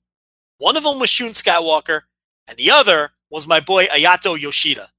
Ayato Yoshida came uh, was just on fire, and he was showing the kind of fire and energy and passion that I'm wanting to see from Kaito Kiyomiya as GHC champion right now. That's what I saw out of Yoshida, and he just busted his ass. That was a three way match with Yoshida and Umino, uh, you know, the jobber team from New Japan, and then uh, it was from All Japan, Jake Lee and Koji Iwamoto, and the third team, and obviously the winner were Bushi and Sanada. Lij was not losing this match uh, to this collection of guys. Um, but the big talk coming out of this, aside from Yoshida busting his ass, was Rich Bushi and Sanada just looked like they did not want to be there. Um, I don't think they took a bump. I don't think they took a bump the entire match. Um, Yoshida and Umino did all the work in there with the All Japan team. Uh, Jake Lee did not come off like anything special, which was disappointing because All Japan really needs Jake Lee to happen, and I don't think Jake Lee is going to happen. I'm losing faith. Oh, Oh, I'm man. losing faith. I'm losing faith in Jake Lee. Um, I thought Ayato Yoshida looked like the future star here, not Jake Lee. And Jake, poor Jake Lee, when Bushi and Sanada decided to get involved because it was time for the hit to finish, okay, he got put in that dopey fucking paradise lock, and he had to sit in it for like 90 seconds. Oh no! Like which, oh, yeah, which probably felt like like two hours. Yeah, 90 well, seconds in the paradise lock is is a, a, a, yeah. Oh, while they while they proceeded to go through the finish and beat Iwamoto, Jake Lee had to sit there and beat. Oh, what a geek! Oh my god! And he looked like the biggest fucking geek. Uh. It was, you know, so just a, well, I don't even think they pinned Iwamoto. They might have pinned Umino. I, I'm not even sure, but the point is, the Lij team won, and Jake Lee looked like an absolute geek, and that that was my takeaway there. Um, yeah, and the rest of it was just, you know, I was going to say, I, am reading this. This match didn't actually happen. This is actually a, a copy and paste there, right? It wasn't Dos Caras and Mil Mascaras versus Kaz Hayashi and Nosawa out of the question, right? Rich, not only did it happen, they didn't look that bad. Relatively. Really? Are you kidding? no, no, no, no, no, Look, they didn't look bad for guys pushing 80. Let right. okay, okay, okay. I, I mean, it was an absolute farce that, you know, these 40 year old men were selling for these guys. But they didn't look bad for guys that for guys pushing 80 i mean they were doing fucking high cross bodies and fucking arm drags and it really wasn't the embarrassment that it could have been. Uh, there were worse guys on the show than them i think um, you know when you're taking age into consideration. Um, but yeah, so the undercard. I mean, if you've seen one of these shows, you've seen them all. Yeah, they always look better uh, on paper than they really are. Like you look at the yeah. names, you're like, "Holy shit! Oh my god! Oh, that's incredible." That's why. That's why I was kind of worried about the, the, the Shinzaki Marufuji and and and Mochizuki Shun Skywalker because that's one that's like. I see these all the time on these shows, and I'm like, oh, dude, oh my god, that's going to be incredible. And then the guys just go out there, don't really give a shit, they don't really care. But I'm so glad to hear that they delivered on that one. I cannot wait to watch that now. Yeah, I really like that. That was my favorite show in the match counting the main event, which was which was fun. Um, but I've talked a lot so you can take the main event first. Yeah, let, us talk about the main event. So it was Sekimoto and Kento Miyahara versus Tanahashi and Yoshi Tatsu. So kind of a cross promotion there a little bit. You got Sekimoto, who's kind of your freelancer, kind of all over the place. Kento Miyahara, of course, uh, the representative of All Japan. Uh, Tanahashi, of course, New Japan. And then Yoshi Tatsu, who was with New Japan and now with All Japan. So a nice little relation uh, there. Uh, Kento Miyahara came out like the star, and they really presented him as the star. If I remember correctly, he had the actual like Triple Crown, the old school Triple Crown titles around his waist or whatnot. And they they built him up as like the mega star of this, and it makes sense. It's a giant Baba Memorial show. It's obviously supposed to be slanted a little bit more towards All Japan, so uh, it made sense that he came out there as that ace. Um, the match itself, like I've seen a lot of people say that this was like incredible. It was really awesome. I don't know that I was like blown away by it, but I thought it was very, very fun. There was really a lot of points that I really liked. Uh, every interaction between Tanahashi and Miyahara I thought was pretty good. Uh, pretty much every interaction with Sekimoto and, and Tanahashi was pretty good as well. Uh, Yoshitatsu was there as well. he was he looked great on the the corner, but uh, no, I think like I, I I don't know. It didn't it didn't hit me on that level that it did for a few other people, but I did enjoy a, lot of it, and there was there was a, a, fair bit of like kind of comedy and fun spots or whatever. But I enjoyed that because it's like you said, it's one of these shows that you don't expect. You expect a little bit of, of, of, you know sort of a fun factor in there a little bit because you had like you know they're playing around with you know Tanahashi's air guitar and Sekimoto had it, and then he tossed it to to Tatsu, and then he tossed it to Kento Miyahara. Like you know, I mean, it was kind of fun in that respect. You had Tanahashi try to flex to Sekimoto, uh, which did not work out very well because Sekimoto just fucking lariated his head off because you do not flex at Daisuke Sekimoto or he will kill you. But uh, yeah, there was some good stuff in there, but I don't know that I was really blown away by it. I think a good little match, but nothing that I sh- I would say you have to like for match of the year purposes go out of your way and see. But I would definitely check it out if you got you know. There's worse ways to spend 25 minutes, but I, I wasn't blown away like some other people were. I thought Sekimoto stuff was fucking phenomenal. Like him taunting Sekimoto with the flexing and stuff. Yeah, you can't flex. Uh, you can't flex at Daisuke Sekimoto. That's not going to work. Yeah, and then Sekimoto finally getting his hands on him. Like that stuff was really fun, and I thought there was a lot of fun stuff in the match. Um, yeah, I look, it was enjoyable. Um, but yeah, it didn't give me like the Tanahashi Miyahara stuff did not give me that tingly feeling that it seemed to give everybody else. I'm not trying to be a buzzkill, um, because it just didn't. It didn't.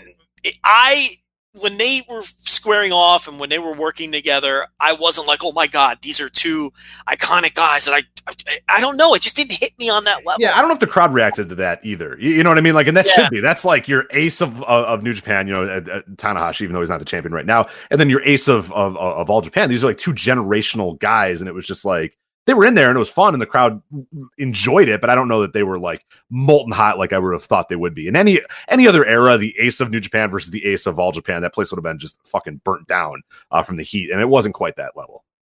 Yeah, but it was fun and it was enjoyable. And and and I, I will say this: Tanahashi was there to have fun.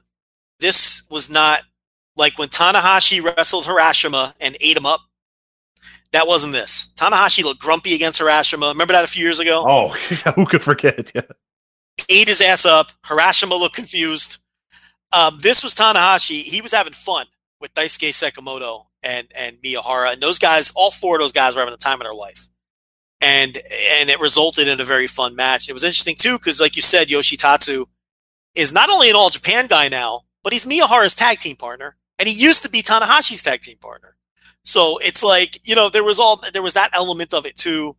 So um, yeah, I mean, you know, it, it, it definitely um, was a lot of fun, but um, you know, I think there were people who it, it, it touched on a different level than it touched me. So I think I'm on the same uh, general wavelength that you are on it. But yeah, definitely, definitely worth your time. I would say if you don't have time for the whole show because it is like over four hours, especially with the ceremonies, I'd watch the main event. I would definitely watch the Marufuji Mochizuki tag and uh, I guess the uh, the Akiyama tag.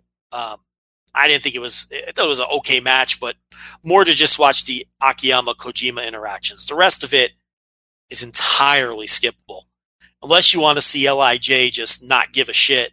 I guess uh, I guess there's some perverse uh, enjoyment in that, but uh, yeah, no, that, that doesn't sound. I do want to check. I got to watch that Dos Caras Mill Massacres match though. I, I just I have to. like that's th- there's something about that. I, I I definitely skipped. There's like that multi man death match that doesn't sound very fun to me because uh, it featured a lot of pretty terrible wrestlers. But no, I I, need to check. I need to check out that Dos Caras Mill Massacres versus uh, Kaz Hayashi and Nosawa out of the question. That that needs to be seen for sure. But uh, yeah, The bunkhouse street fight death match you're talking about with Onita Hosaka, Hideki Suzuki of all people. yeah, what the hell? against uh, Great Kojika, Hikaru Sato, uh, uh, Mitsuya Nagai from the Hooligans and Noah, and Shuji Ishikawa. Um, it was really just Hikaru Sato taking every bump and getting his ass kicked, and it was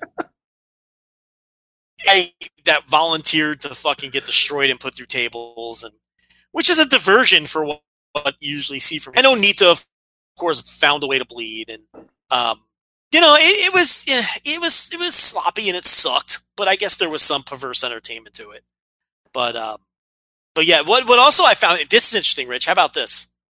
How about Takuya Nomura taking the pin in a match that also featured a New Japan Young Lion and like low level indie geeks? Yet Nomura was the one who took the pen. Yeah, you can't have one of the Now, Hashimoto kids. I can't. I get the Daichi might, might not, but like, I can't let the other. No, I like, can't let the other does- Hashimoto. How does Narita match? You know, he's the low man on the totem pole for Let's sure. be honest. How does Honma not lose it? You know what I mean? Like Honma in 2019. Eh, who cares? you know, like that's fine. I, I hear you, but that's just not the way they do things. no, I know. But it's know, like I know. Ren Narita. But but look, Ren Narita side one, which was surprising enough. And look, I get it. It was Okabayashi that pinned Nomura, so it's two guys in the same company, and one is way ahead in the pecking order. I understand, but it was weird to me that somehow politically Nomura was the guy who took the pin here. It's like he even had two guys that were that are pretty much low level indie guys on his team. I mean, one of them could have taken a pin. I don't know their history with Baba, like if Baba trained them or what. I'm not that deep into it to where I understand the history with you know Tomohiko Hashimoto and Giant Baba. I, right, right. I, am just I, I'm pleading ignorance. I don't, you know, so maybe that was the reason. But um, you know, it was odd to me. That that result was odd to me because I it just Ren Narita's right there. You know what I mean? Like, but I guess they didn't want the Honma Okabayashi side losing because those are your two veterans in the match. And I don't know, it's just weird that Nomura ended up taking the fall in, in that one. But um, um, yeah, so that was the Baba show, and they did the ceremony for uh, Abdullah the Butcher. Outlaw Joel Deaton was there. It was good to see him uh, again, and he looked okay in the battle royal. I saw some people going crazy about it. He didn't look phenomenal. He looked fu- he looked fine for a 55 year old guy. Um, you know, um, but it was good to see him, and he obviously was the one wheeling Abdul the Butcher around. I think he flew in with him. Um, Butcher seemed to be in good spirits, you know, in his wheelchair, and they had a lot of people come out. Dory Funk Jr. and they just had a ton of people come out um, that were uh, surprises. Inoki opened the show with a speech, so um, you know, uh, a good job of you know seeing some people that you haven't seen in years. And like I said, you've seen one of these shows, you've seen them all. Um, you know, in the in the echelon in, in the pantheon of like retirement slash tribute shows, this be somewhere in the middle. I didn't think it was great, but I didn't think it was like totally shitty either. It was uh, perfectly fine watch. Uh, DDT Judgments. Uh, DDT's uh, what, the second biggest show of the year, I would say, for DDT. Probably the, behind Peter Pan. Either Uh, first or second, however you want to slot. Yeah, yeah. So that's uh, that happened a few days ago. We have a, uh, a review up on the website as well if you want to check out the entire show, voiceswrestling.com. Um, I only saw the main event of this one as well, and uh, I want to talk about it a little bit here as a KO uh, KOD open weight title match. Of course, Daisuke uh, Daisuke Sasaki comes into the match as a champion. He is against Takeshita, who was the former champion, and uh, Takeshita wins. He wins the title back here. Uh, match goes about 32 minutes. I, I, I enjoyed it. Uh, again, same kind of deal with the Baba main event where like there were some people that were losing their mind for it. I don't know that I liked it on that level.